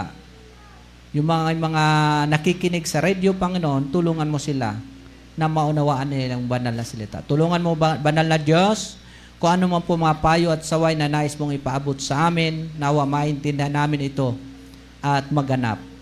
Patawarin kami sa lahat ng mga pagkukulang namin. All these things, Lord, we pray in Jesus' name. Amen at amen. Pwede na pong maupo. Maraming salamat. Ngayon po mga kapatid, ay ating pong pag-aralan the giving and receiving comfort. The giving and receiving comfort. Sa ating buhay, o oh, meron tayong city bolt, giving, blessing. o, di ba? Ibig sabihin, uh, nagbigay ka, kakaroon ka ng blessing. So, yan po ay man-made. Binigay po sa atin ng Diyos pamagitan po ng tao, kaalaman. Pero ang kagandahan, nakikinabang po ang bawat isa sa atin. Amen? So, dito naman sa paglilingkod sa Diyos, meron tayong pag-aralan ngayon. Nawa po'y kahit maiksing panahon na ating pag-aaral, may maunawaan tayo kahit konti. Ang ibig sabihin lang natin dito, hindi yung lahat nating pag-aralan ngayon kailangan mong kunin. Importante doon, meron kang mapakinabangan. Kahit nga po sa pagbibigay mga kapatid, pag nagbigay ka ng isang libo, isang milyon, sampung libo o piso, walang problema sa amount. Ang importante dapat nagbigay ka, mas maganda na yung may piso kaysa wala. Kahit sa pagsuporta sa misyonary, meron tayong misyonary sa Taiwan, sa Thailand, sa Singapore, o iba-iba pang mga mission, mission ah, area. Mas maganda na yung magpadala tayo ng piso doon papunta sa Amerika, papunta sa Canada, o papunta sa Europe. Piso, ipadala natin, mas okay yun kaysa hindi tayo magpadala. Amen? Kaya ganun din po sa buhay natin. Kaya pag-aralan natin ito. Kahit po sa City Vault, sa City Vault mga kapatid, kapag hindi ka nagbigay kahit isang libo, hindi ka talaga tatanggap. Naunawaan natin? Oh, totoo yan. Marami tayong mga inalok. Kaya alam niyo po, pag na nag-alok tayo, sabi mo, meron kaming ano ngayon, meron kaming bagong ah, makakatulong sa atin, City Vault. Ano yan? Magbigay ka para ikaw ay tatanggap. Scam yan. Kaya ako ginagawa ko ngayon, nung punta kami nung sa Mabini, nung nag, nag-alok kayo doon, sa tour, nag-booking kayo, oh, inunahan ko na. Sabi niya, sabi ko, meron kami ngayon bago, City Vault, scam. Oh, hindi na siya nagsabing scam.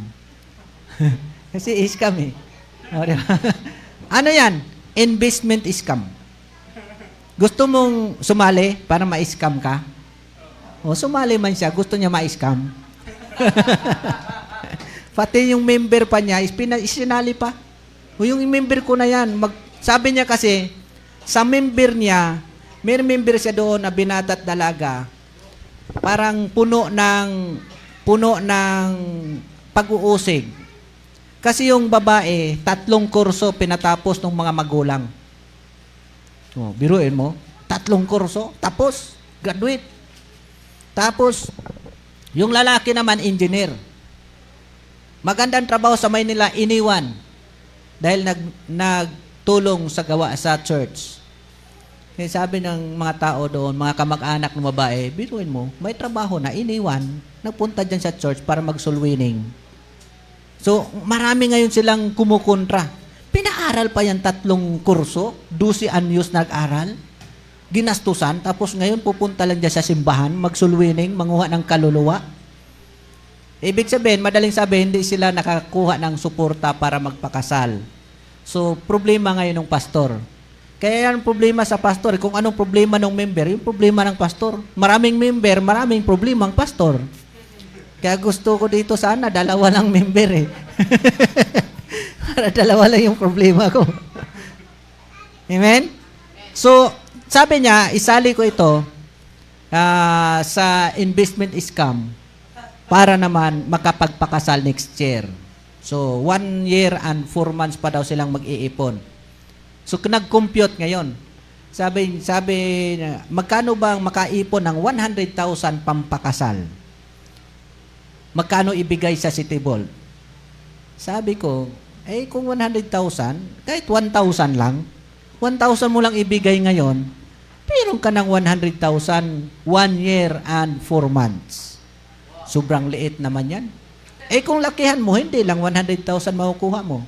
So anong punto natin dito? Ibig sabihin, kap, sinali nila dahil nagbigay sila, nung pagbigay nila, nung, sigurado makakatanggap na sila. Amen? So ganun po mga kapatid na dapat nating maunawaan. Sa paglilingkod sa Diyos, ating pag-aralan ito, the giving and receiving of comfort. People often ask why God allows suffering. Di ba? Nagtatanong baga ang tao, bakit kaya ang Diyos hinahayaan tayong mag-suffer.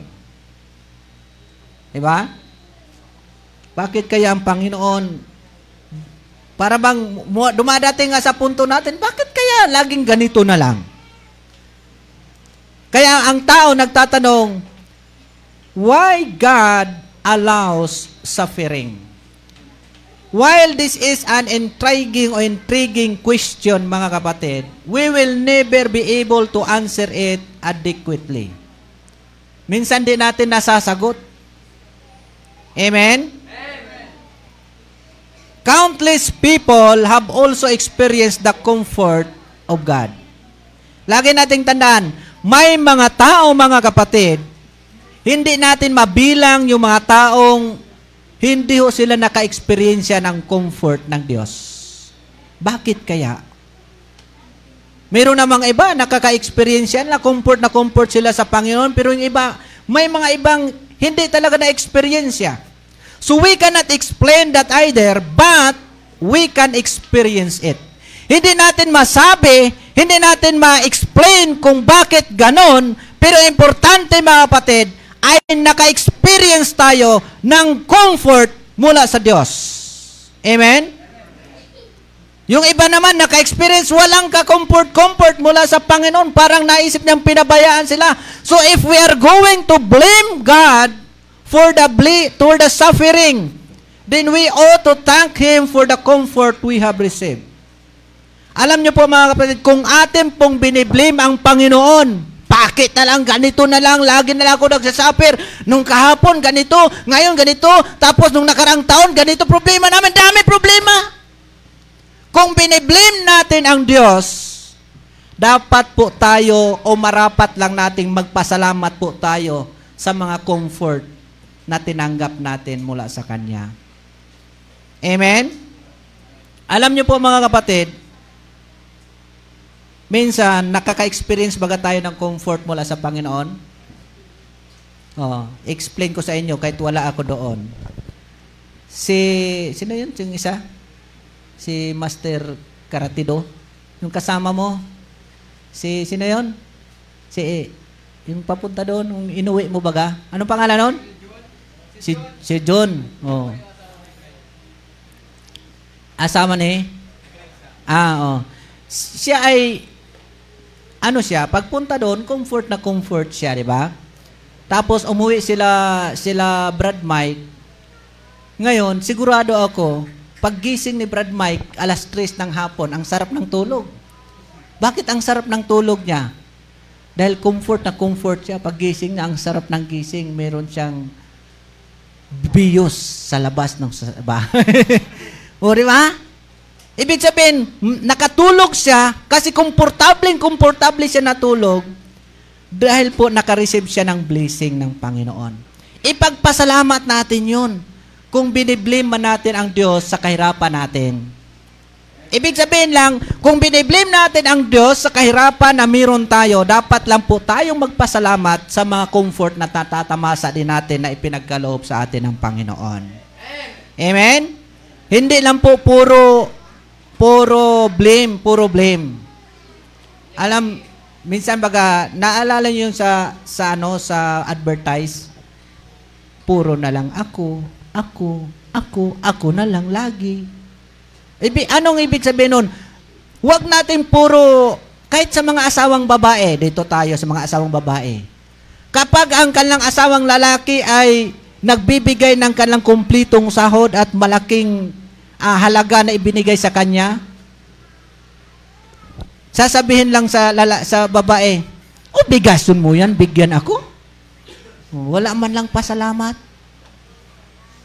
Pero kung nagkamali yung lalaki, yan, yan, yan, dahan, dahan, kasi ganito ka, ganyan ka. O, puro blame. Pag nagbigay naman, kaya minsan ang mga, kaming mga lalaki, minsan nasasabi namin, kami na lang kawawa. Oh, kapag kami ay nakapagbigay ng kasiyahan sa babae o sa asawa o sa pamilya, nagbigay ng maraming pera, obligasyon daw namin yon. Tapos kami nagkamali, sinisisi naman kami. Kaya parang dapat hindi po tayo ganyan. Ganon din po sa Diyos. Sa Diyos, ibiblame. Kung ibiblame natin siya na dahil ganito naghirap tayo, dapat kung may comfort na binigay sa atin ng Panginoon, pasalamatan man natin siya. Dapat po tayo ay balanse. Amen? Huwag naman yung ang asawa mo, lagi mong, lagi mong ah, inaaway. Kahit nag, nagpakabait na, inaaway pa rin. Pag nagpakabait, eh ano mo naman? Tawag na, purihin. Oh. Dati, reklamo-reklamo ka, di nagpagupit. Nung nagpagupit na, dapat, oy, ang gwapo naman na asawa ko. Grabe. Dapat ganun. Kaya minsan ako dalawa. Pag umuwi ako, ang buhok ko ganun-ganon. Di ka naman nagpagupit. Pagupit na ako. o, di ba? Napansin yan? Alam nyo, naalala ko mga kapatid, si may kwento lang si Judas. Kasi dito, pinag-aralan natin, we, if we are going to blame God for the suffering, then we ought to thank Him for the comfort we have received. Hindi po tayo, itigilan na natin yung tag, ano tayo, yung bang, ano, duble kara. Alisin na natin yan sa buhay natin. Kasi si Judas, ganyan ang nangyari. Sabi lang, si Judas daw, ah, ano siya, umani siya ng hindi maganda. At parang totoo din. Tingnan mo, o, eh, kwento lang to ah, wala sa Bible. Isang bisis, ang Panginoon nagsabi doon sa mga disipulo niya, magdala kayong bato, akyat tayo sa bundok. O, yung mga tao doon, yung mga disipulo niya, dalamang bato. Tapos si Judas, wise, ang iba kasi, lalaking bato din nala, papuntang bundok. Eh, sabi ni Judas, layo ng bundok, akyatin, dala, kumaliit na bato. Kanya ganito na laki. Sabi, sabi ng Panginoon, dalang bato. Eh, ala, ay, iba, lalaki, bibigat na. Pagdating doon sa bundok, mga kapatid, sabi ng Panginoon, sige, yung dala yung bato, magiging tinapay. Yan pagkain yun. Sabi niya, liit sa akin. maliit sa akin. Maliit ang dinala niya. Inutakan niya yung Diyos. Napansin natin? Kaya tigilan na natin ganyang ugali. Ngayon, pagkasusunod, sa- sabi naman ng Panginoon, sige, akyat ulit tayo ng bundok, magdala ulit kayo ng tag dalawang bato. Sabi nung nung mga nung mga ano nung mga disipulo, "Te, akyat ulit tayo." Na nagdalawan, tagdalawang bato na. Sabi naman na, ni, ni Judas, ako, dadalhin ko maliit na bato at sa isang malaki. Oh, pag sinabi ng Panginoon na tinapay, yung malaki ipapakita ko. Ito. kung maliit, pag sinabi kung anong gagawin sa isa, itago ko may maliit. Pag tinapay, yung malaki ipakita ko. Alam niyo po mga kapatid, pagdating doon sa bundok, sabi ng Panginoon, sige, yung bato magiging itlog nyo.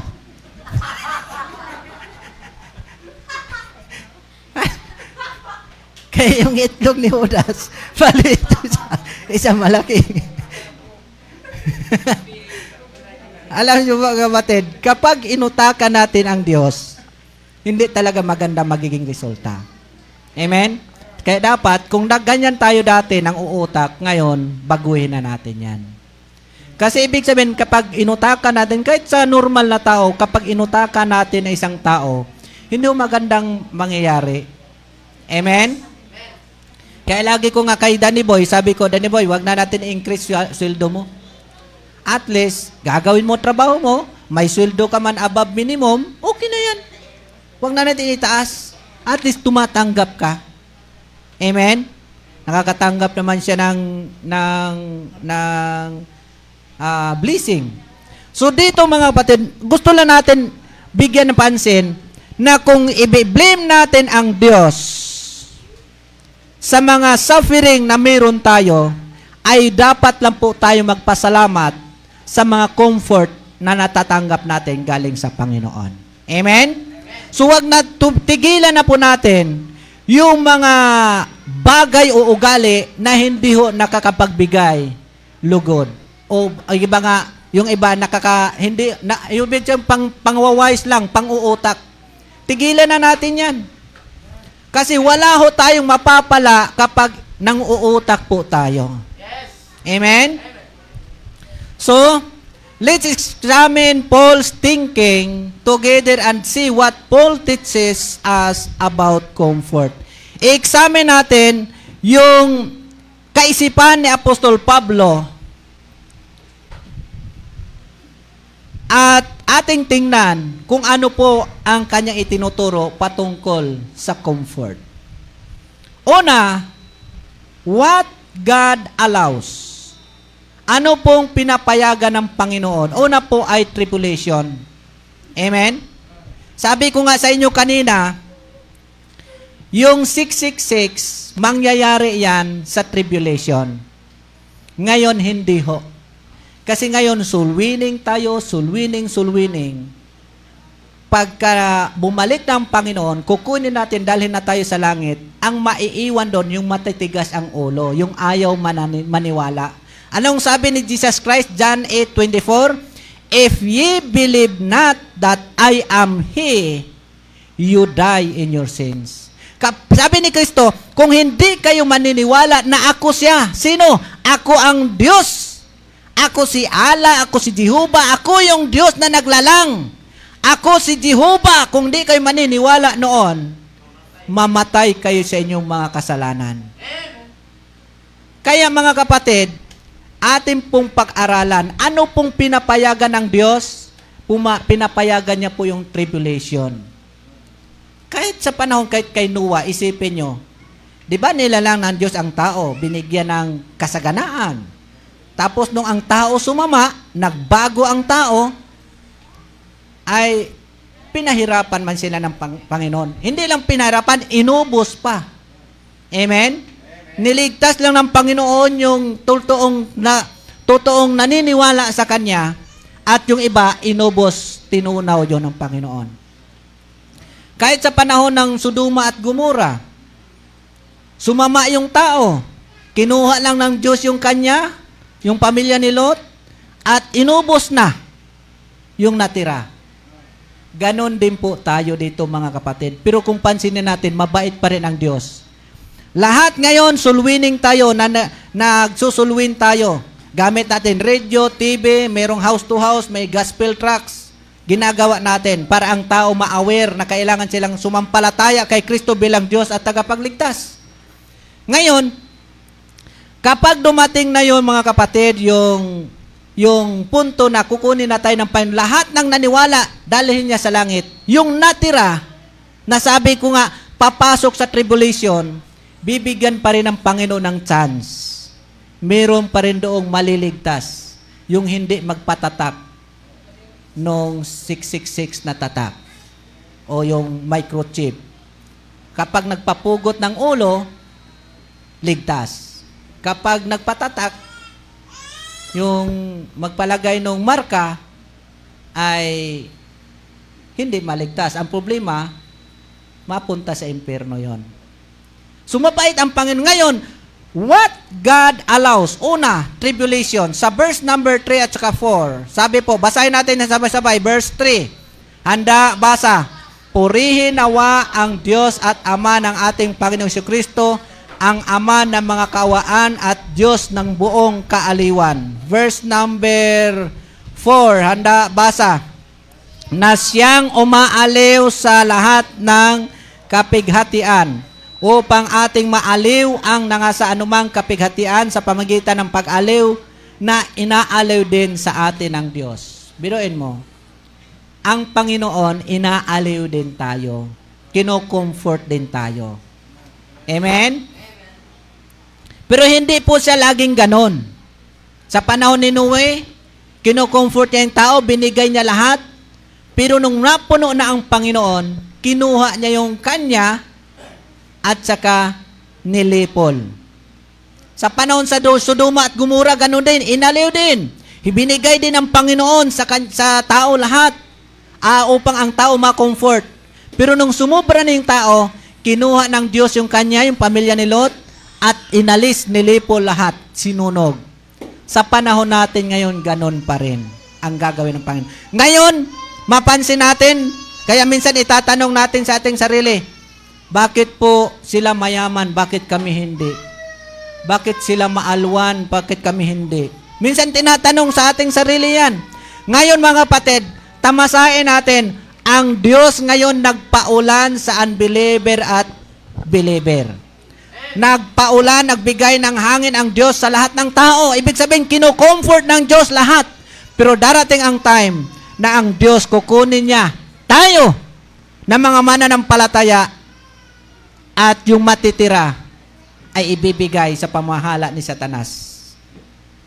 Ngayon, doon sa pamamahala ni Satanas, mayroon pa ring last na comfort ang Panginoon. Lahat nung hindi magpatatak o magpamarka, papatayin. Sabi ng Panginoon, ligtas pa rin yon. Sumapalad tayo mga kapatid. Ibig sabihin, ang Diyos nagbibigay ng suffering at nagbibigay din ng comfort. So ito ngayon mga kapatid. The Bible never promises a life without problems. 'Di ba? Nung nakaraan, pinag-aralan natin, wala kang mabasa sa Bible, oh, na walang kaguluhan. Oh, wala ding pangako sa Bible na masaganang buhay lang. 'Di ba sabi ni Kristo, ako'y naparito upang kayo bigyan ng buhay at kasaganaan. Pero hindi kasaganaan lahat. Meron din pong problem. Bakit? Kapag ang tao may problema, lumalapit sa Diyos. Eh kapag hindi ang tao binigyan ng problema, hindi manalapit sa Diyos. Eh, ang Diyos baga, makasarili. Gusto niya, siya yung lalapitan. Kapag nangailangan ka ng pera, dapat sa kanya ka lumapit. Ginagawa mo kasi sa Bombay. Nasaan na kayo yung Bombay na yun? Tagal naman. Kahapon maaga. dapat, mga kapatid, sa Diyos gusto na gusto natin na laging pagpapala ang meron tayo, hindi tayo bigyan ng Diyos ng problema. Masaganang buhay, lumapit tayo sa Panginoon. Amen? Yung iba kasi pag masagana yung buhay, doon na sa Jollibee. Doon sa Jollibee, ligo tayong dagat. Punta tayo doon sa Manila, punta tayo Enchanted Kingdom. Oh, nakalimutan na yung Diyos. Linggo man. Mas maganda nga linggo, maraming tao doon sa ano, sa, sa Tagaytay, saan ba yun? Yung pinuntahan nyo, ano, ano yung may malaking Ferris wheel? Oh. Eh, linggo. Alam nyo po mga kapatid, kapag maalwan ang buhay, nakakalimutan ng Diyos. Kaya ang Diyos, nagpaparamdam, bibigyan ka ng problema. Oh. Gusto mo, COVID pa, ibibigay sa'yo ng Diyos. Kasi pag na-COVID ka, puro ka na prayer. Pray, pray, pray. Yun ang gusto ng Panginoon. Ah, gusto mo. Kaya da, kahit wala kang problema, mga kapatid, kahit tayo walang problema, maalwan ang buhay natin, dapat po, lagi tayong lumalapit sa Panginoon. Amen? Alam nyo po, na, natatamasa ko yan ngayon. Oh, kahit may problema, nagpe-pray ko. Kahit walang problema, nagpe-pray. O naliligo kami doon sa Alta Punta Almara, nagpe-preaching man doon si Pastor Ramel. Laging, kahit masaya ang buhay, laging nagpe-pray para wag kang padalhan ng Panginoon ang problema. Amen? Oh, saka ka lang nagpe-pray, walang nadating sa akin, Panginoon, bakit ka walang nadating? o, di ba? Dapat may dadating wala, magpipray ka sa Panginoon. Amen? Kaya the Bible never promises a life without problems. John 16 verse 33, basahin natin sa sabay Handa, basa. Ang mga bagay na ito ay sinalita ko sa inyo upang kayo'y magkaroon ng, sa akin ng kapayapaan. Sa sanglibutan ay mayroong kayong kapighatian, ngunit laksan ninyo ang loob, aking dinaig ang sanlibutan. Si Kristo, nung siya namatay, namatay si Jesus Christ dahil ibinigay niya ang kanyang buhay, sinurrender niya muna. Kasi alam niya, mabubuhay siya. Kaya siya namatay. Wala talaga makapatay sa Diyos. Kaya siya namatay dahil may plano siya na itong paraan para ang tao maligtas. Kaya ang ginawa, binigay niya ang kanyang buhay. He gave up his life. Binigay niya muna kasi alam niyang kunin niya after three days. So namatay siya. At nung pagkamatay ng Panginoon, mga kapatid, pinakita niya na nabuhay siya after three days. Para sinabi niya, dinaig ko ang sanlibutan. Ibig sabihin, Nadaig niya ang, ang kamatayan. Kaya dito mga kapatid, masabi natin, dito sa mundong ito, habang tayo nandito, meron po tayong kapighatian. May mga sufferings tayo. Normal po yan. Kaya, ang sa atin ito, may sufferings o wala, dapat maglilingkod tayo sa Panginoon. Amen? Kasi kung walang suffering, ayaw mo maglingkod sa Diyos, bibigyan ka sa suffering para mag-pray ka. Alam nyo yung ano? Alam nyo yung paboritong lugar ng Diyos, yung tawag nito, yung quarantine area. Yung mga tao doon nagpipray. Panginoon, pagalingin niyo po ako. Pag magbaling ako, Panginoon, talagang maglilingkod siya. Siyamba na ako, Panginoon. o, di ba? Kaya, dapat ganun, mga kapatid. No? Pero, ibig sabihin lang dito, na dito sa sanlibutan, meron talagang suffering. The Bible specifically states that we will face trouble. Sinabi talaga ng Bible yan. Haharap tayo ng problema, trouble sa buhay. Pero lagi nating dandaan, pag lumapit tayo kay Jesus Christ, ang trouble na pagtagumpayan niya. Amen? Kaya saan tayo? Huwag tayong padaig doon sa doon sa tawag nito kay sa Satanas. Kasi si Satanas minsan bibigyan ka din comfort. Oh, gusto mo ng ano, gusto mo ng ah, sasakyan, bigyan kita sasakyan. Oh, ito. oh. Di ba? Pero kung di ka maging maingat, pakulo lang pala ni Satanas yan. Kaya dapat lahat tayo umasa sa Panginoon. Kaya tama yung ginawa mo na ikaw gumagamit ka ng sasakyan, sasakyan ng church.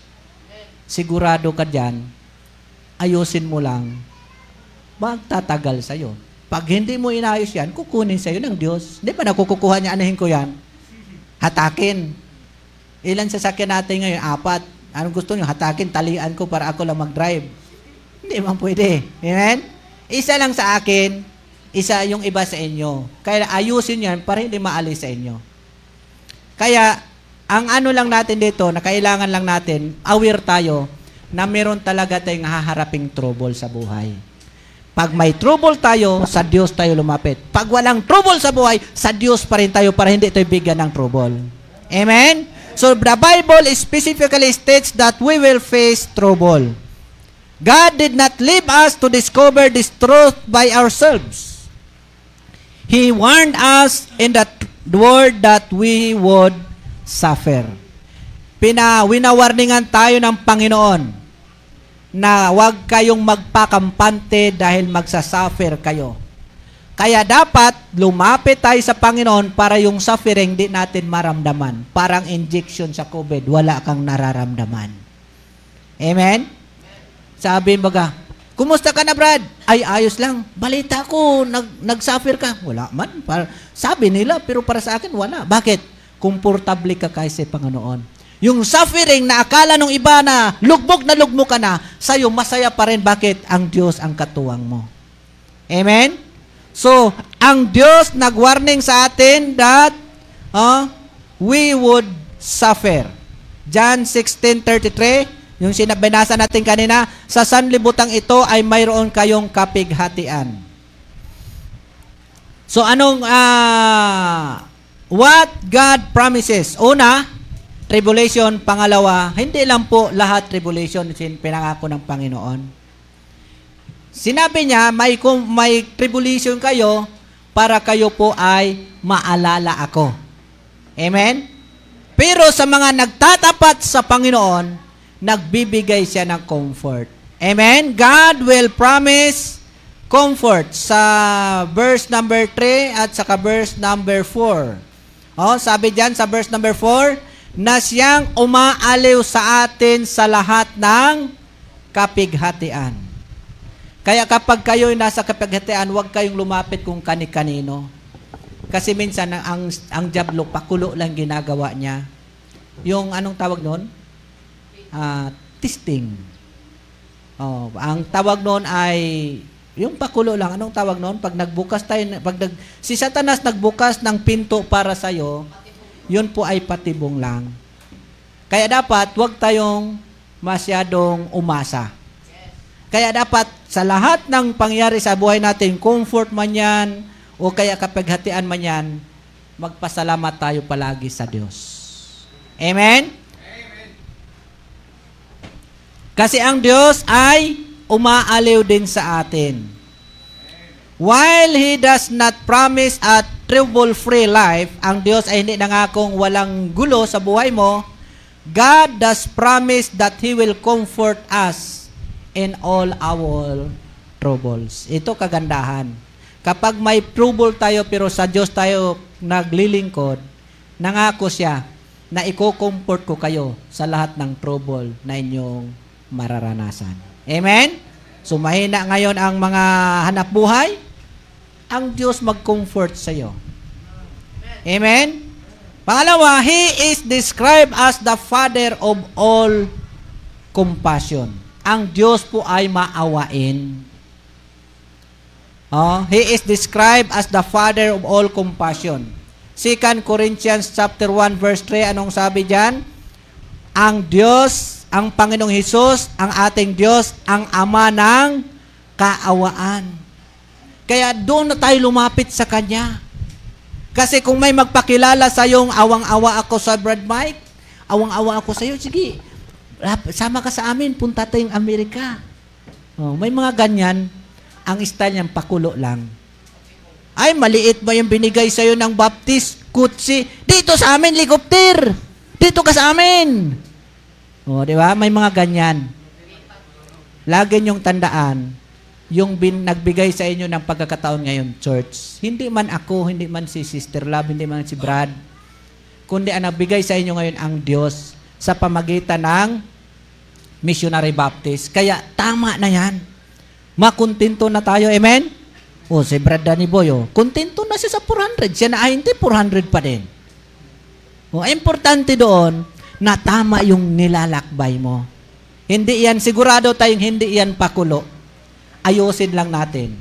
Amen? So, lagi nating tandaan yan, mga kapatid. Ba, ang Diyos, nasa, nasa Panginoon ka na ngayon eh. Yung trabaho mo sa Panginoon nakasalalay. Yung iyong ah, sasakyan sa Panginoon. Yung iyong ikinabubuhay sa Panginoon, di nasa Panginoon ka na. Di mo, pag linggo, sumasamba ka na, di nasa panig ka na ng Diyos. Lagi nating tandaan, kapag tayo'y nasa panig ng Diyos, ay nasa winning side tayo. Lagi tayong ah, nasa panig ng laging panalo. Amen? Bagamat may kapighatian, may problema, pero kinukumport po tayo ng Panginoon. Any act of kindness is ultimately reflected of God's love. Pangatlo, He is the God of all comfort. Ang Diyos na ating pinaglilingkuran is the God of all comfort.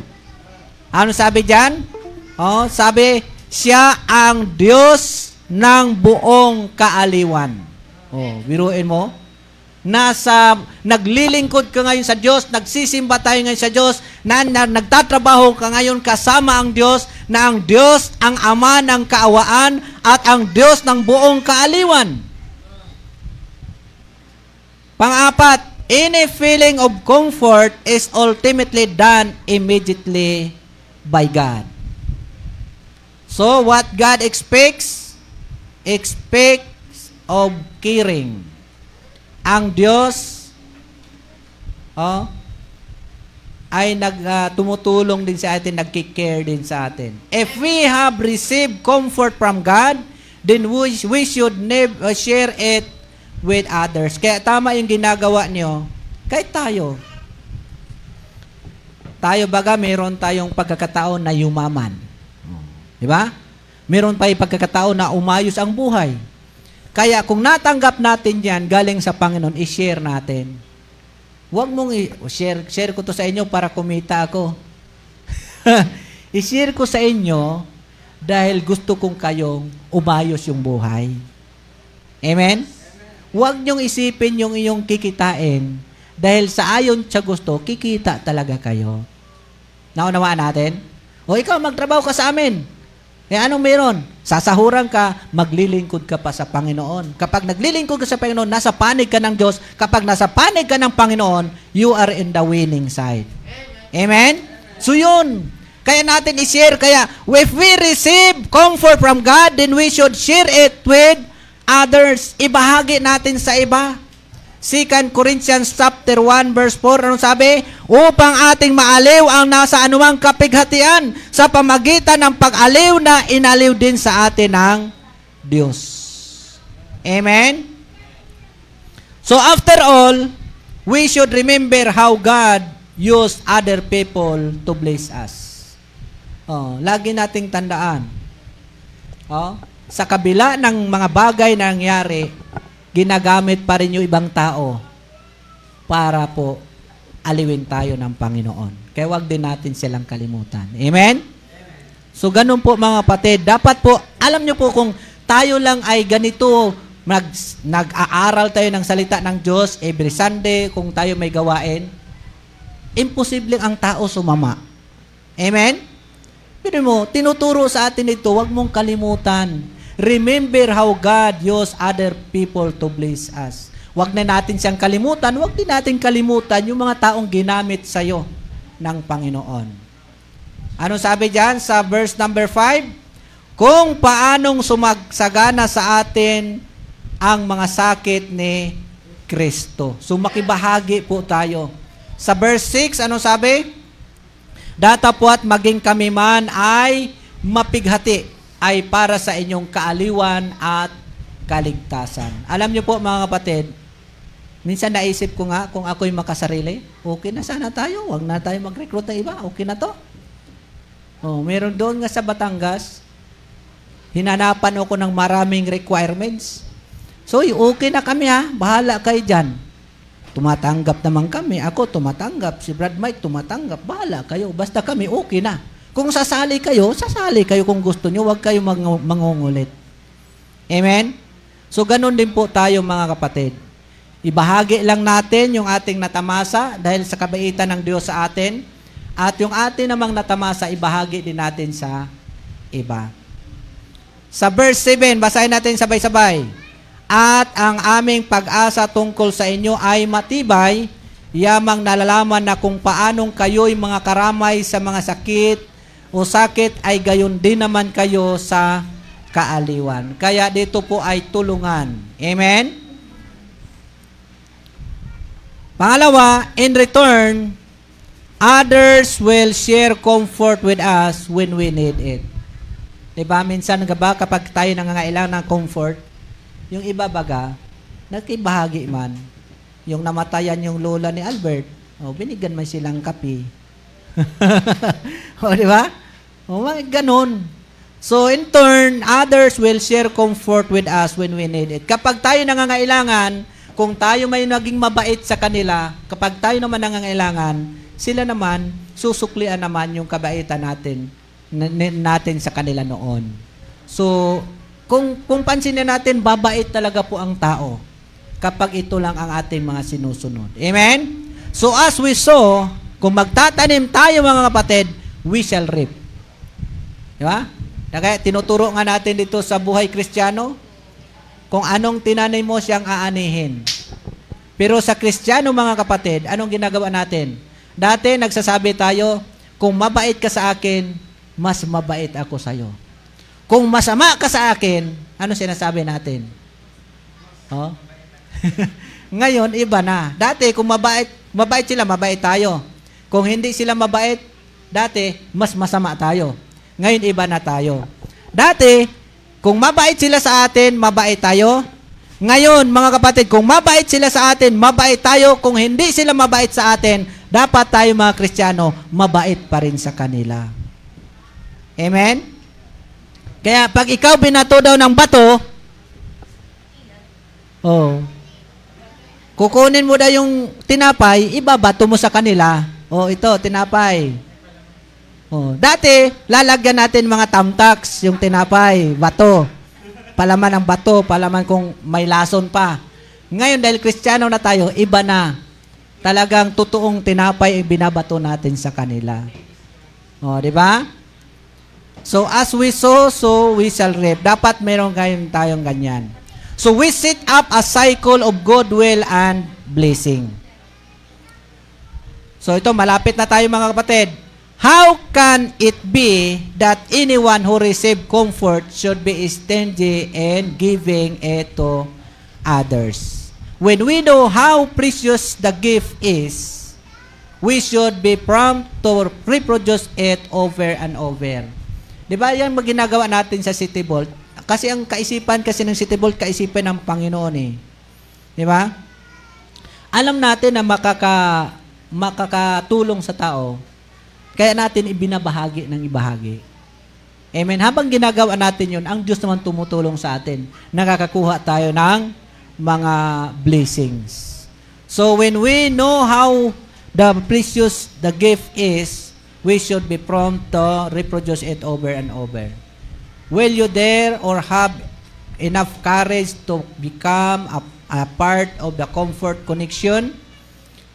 Someone's life may depend on it. So God has made a great provision for our lives. Ginagawa talaga ng Panginoon. Nagpo-provide siya sa ating buhay. Ngayon, tinatamasa na natin yan. Sana po ay maunawaan natin. Kumbaga, ngayon sana, sasabihin nyo na sa buhay nyo, wala nang iwanan. Number bright? May problema, di, di yan mawala. Di ba? Ano ni boy? May problema. Minsan nasisigawan ka. Pero huwag ka magtampo. Kahit saan, kahit, kahit doon sa inyo, kahit asawa mo nga, mahal ka pa nun, sisigawan ka pa. Oh, amen? Kaya, ah, normal ang trouble. Importante magpatuloy tayo. Naunawaan natin? Kahit sa mag-asawa, ganun eh. Minsan sisigawan ka, sabi mahal ka, tapos sisigawa-sigawan ka. May mga ganyan eh. So we need to know that we can receive help whenever we need it from our Christian brothers and sisters and from God as well.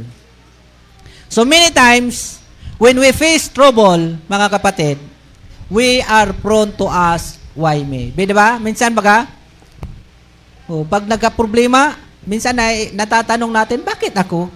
Bakit ako pa? Dapat sila na lang. Oh, di ba? Yan baga karamihan, when we face trouble, we are prone to ask, why me? That is understandable. But upon further reflection, we should be able to say, why not me? Diba? Dapat ganun na dapat maramdaman natin. Kung mayroon ba doong napighati, bakit sila? Dapat ako na lang. Minsan baga sa mga tatay ganun. O, yung example ni Sister Love sa radyo. Yung anak niya nangailangan ng puso. Binigay niya yung puso niya. Pagkatapos mabigay ng puso niya, patay na siya. O, di ba? Dapat ganon. Ganon po yung pagmamahal ng mga tatay. Yung kami, kayo naman mga asawa, mga babae, mahal na mahal namin kayo. Kaya lang, di naman po laging pinaparamdaman namin yung pagmamahal. Minsan po, nagpapakipot din si Brad Mike. Amen? Ang Diyos nga, hindi nga lahat binibigay comfort eh. Diba? Although nagko-comfort ang Panginoon, pero kung ikaw ay naging pasaway sa Kanya, ito trouble ka muna niya. Pero yung pagmamahal ng Diyos sa'yo, hindi ho yun nawawala. Ganun din po sa asawa. Kung mahal mo yung asawa mo, hindi ho nawawala kahit nagpakipot ka. Amen? Eh, kulang lang sa lambing yan si Brad Mike, kaya naging ganyan. o, di ba? So, dapat ganun mga kapatid. Oh. Dapat kung meron tayong makita na nagka-problema, makibahagi tayo. Bakit? Bakit hindi ako? Di ba?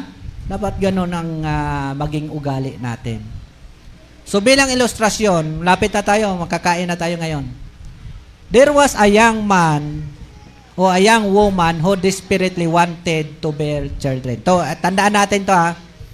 Merong isang batang babae na gusto niya magkaroon ng talagang desperado na siya, gusto siya magkaroon ng anak. After much prayer, it seems certain she would not. Parang nakuan talaga na parang wala ng pag-asa ito. After much hurt, uh, heart-wrenching consideration, she decided to turn around her bitterness and begin training to become an obstetrics nurse. Dahil sa kagustuhan niya, ay nagumpisa na lang siya, mag-aral na lang ako na maging nurse sa UB. Obstetric nursing is the branch of medicine with gynecology that deals with the care of women during pregnancy and childbirth and for six weeks following delivery. So, yun po yung OB, OB gyne. Napansin natin yan. Oh. It is a medical care during pregnancy and childbirth. Kaya po mga kapatid, ano yan? Ah, kailangan po sa isang nagdadalang tao.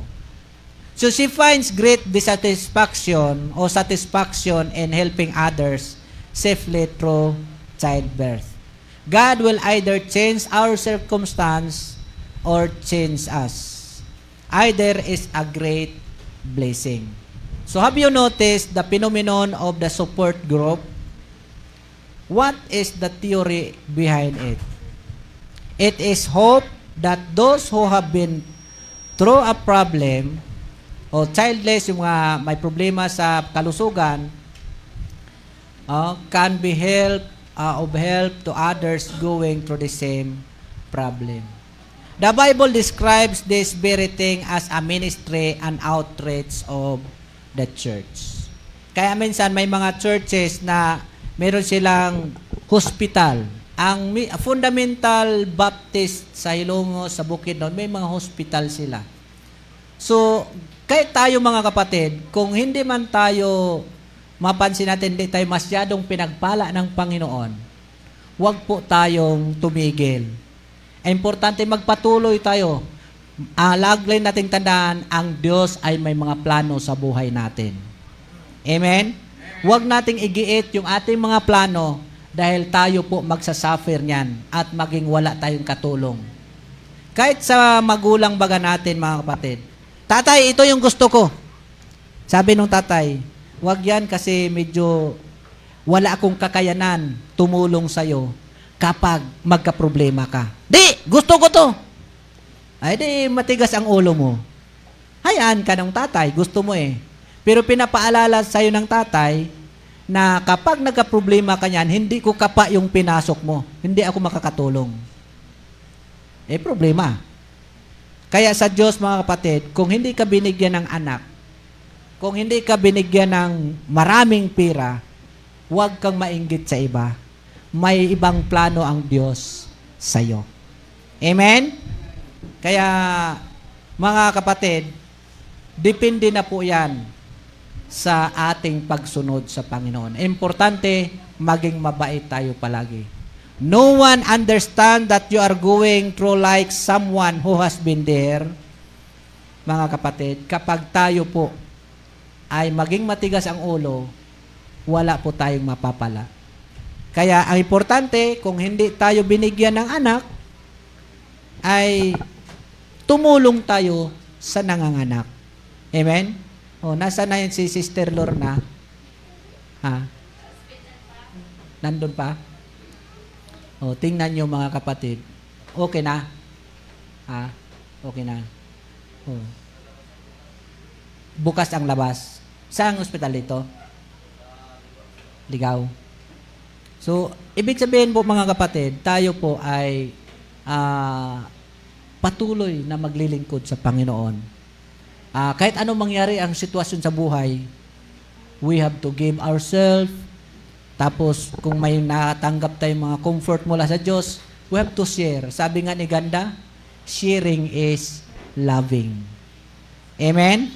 Ha? Akiring pala. so, ibig sabihin po, alam mo, ako po'y natutuwa mga kapatid at pinagpipray natin palagi yung sitwasyon nila nila Brother Nelson. Kasi tingnan mo yung nasa yung bunso nila. Ito bunso tawag namin oh. Eh, hindi ka na bunso ngayon. o, di ba? Malaki na baga. Tapos sa kapanasundan. Kaya yung mga desperado na magkaanak dyan, huwag kayong mag-alala. Mabait ang Diyos, magpatuloy lang kayo. Amen? Amen? So sana po ang ah, pagpapala ng Panginoon ay ah, suma sa atin at sana po may natutunan tayo sa ating pinag-aralan ngayon pong umaga. The giving and receiving of comfort. So hindi, lagi nating tanda na huwag kayong gusto nyo lang meron palagi, gusto lang masaya palagi. May trouble po talaga sa buhay. Importante kapag may trouble sa buhay or wala, magpatuloy tayo sa paglilingkod sa Diyos. Wag wag niyo rin tayo mag, magmayabang, lagi na ako nagsisimba, okay na yan, na natutunan ko na yan lahat. No. Alam niyo po, sa pag-aaral, tayo pong lahat nag-aaral dito. Amen? Yung mga pastor, nag-aaral din yan. Oh, hanggat hanggat ah, buhay, doon man yan natututo. Mga pastor, natututo yan hapa. Kayo ibang matanda na, natututo pa rin eh. Kasi dito sa ating pagsamba, nag-aaral tayo sa Panginoon, hindi lang kayo tinuturuan. Pati ang pastor natututo. Kaya ang tawag niya ibang pastor, na narinig yun kay Pastor Chris Ligo, mga kamag-aral. Oh, yan laging wordings nila, mga kamag-aral. Ibig sabihin, lahat po tayo dito nag-aaral. Para po pagdating ng Panginoon, pag kinuha na tayo ng Panginoon, tayo ay equip ma. Equip na tayo. At habang ginagawa natin na, na naglilingkod sa Diyos, tayo po ay dapat bumabait. Yung Kristiyano, Kristiyano na ako kahapon, ay sigurado hindi pa yan mabait.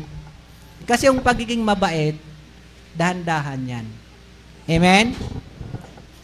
So, sana po ay maaalala natin yung mga turo na yan. Tumayo po tayong lahat, tayo po ay manalangin. Amang banal na makapangyarihan sa lahat, Panginoon, salamat po sa oras na ito na kami po ay may natutunan na naman mula sa iyong mga salita. Salamat, Panginoon, sa iyong tulong, sa iyong provision, sa gabay at pagpapala. Salamat po sa iyong pangunguna sa amin at sa katalinuhan. At dalangin ko po, Panginoon, ang mga salitang ah, amin pong napakinggan ay nawa po'y wag masayang ito. Ito po'y matanim sa puso't isipan. Ano man po ang mangyari, ay aware kami na hindi po laging masaya ang buhay kristyano, kundi ito po ay may mga trouble kapag kami po, Panginoon, ay may pagsuway sa iyo. Kaya Lord, tulungan mo kami na hindi makasuway sa iyong mga salita, maging masunurin palagi, at higit sa lahat maging mabait kami palagi upang makita ng taga-sanlibutan na ang Kristiyano ay totoong mabait dahil may Diyos na tunay na tumutulong na ikaw nga iyon, Panginoon. Lord, salamat ng marami sa mga nandito ngayon, sa mga sumasamba. Nawa po, tulungan mo sila na makasama namin uli sa susunod na mga pagkakataon na kami po ay may panambahan. Ganun pong bahala sa amin, Panginoon. Lahat na ito hiling namin sa pangalan ng Panginoong Hesus Kristo. Amen at amen. Triple amen. Amen. Amen.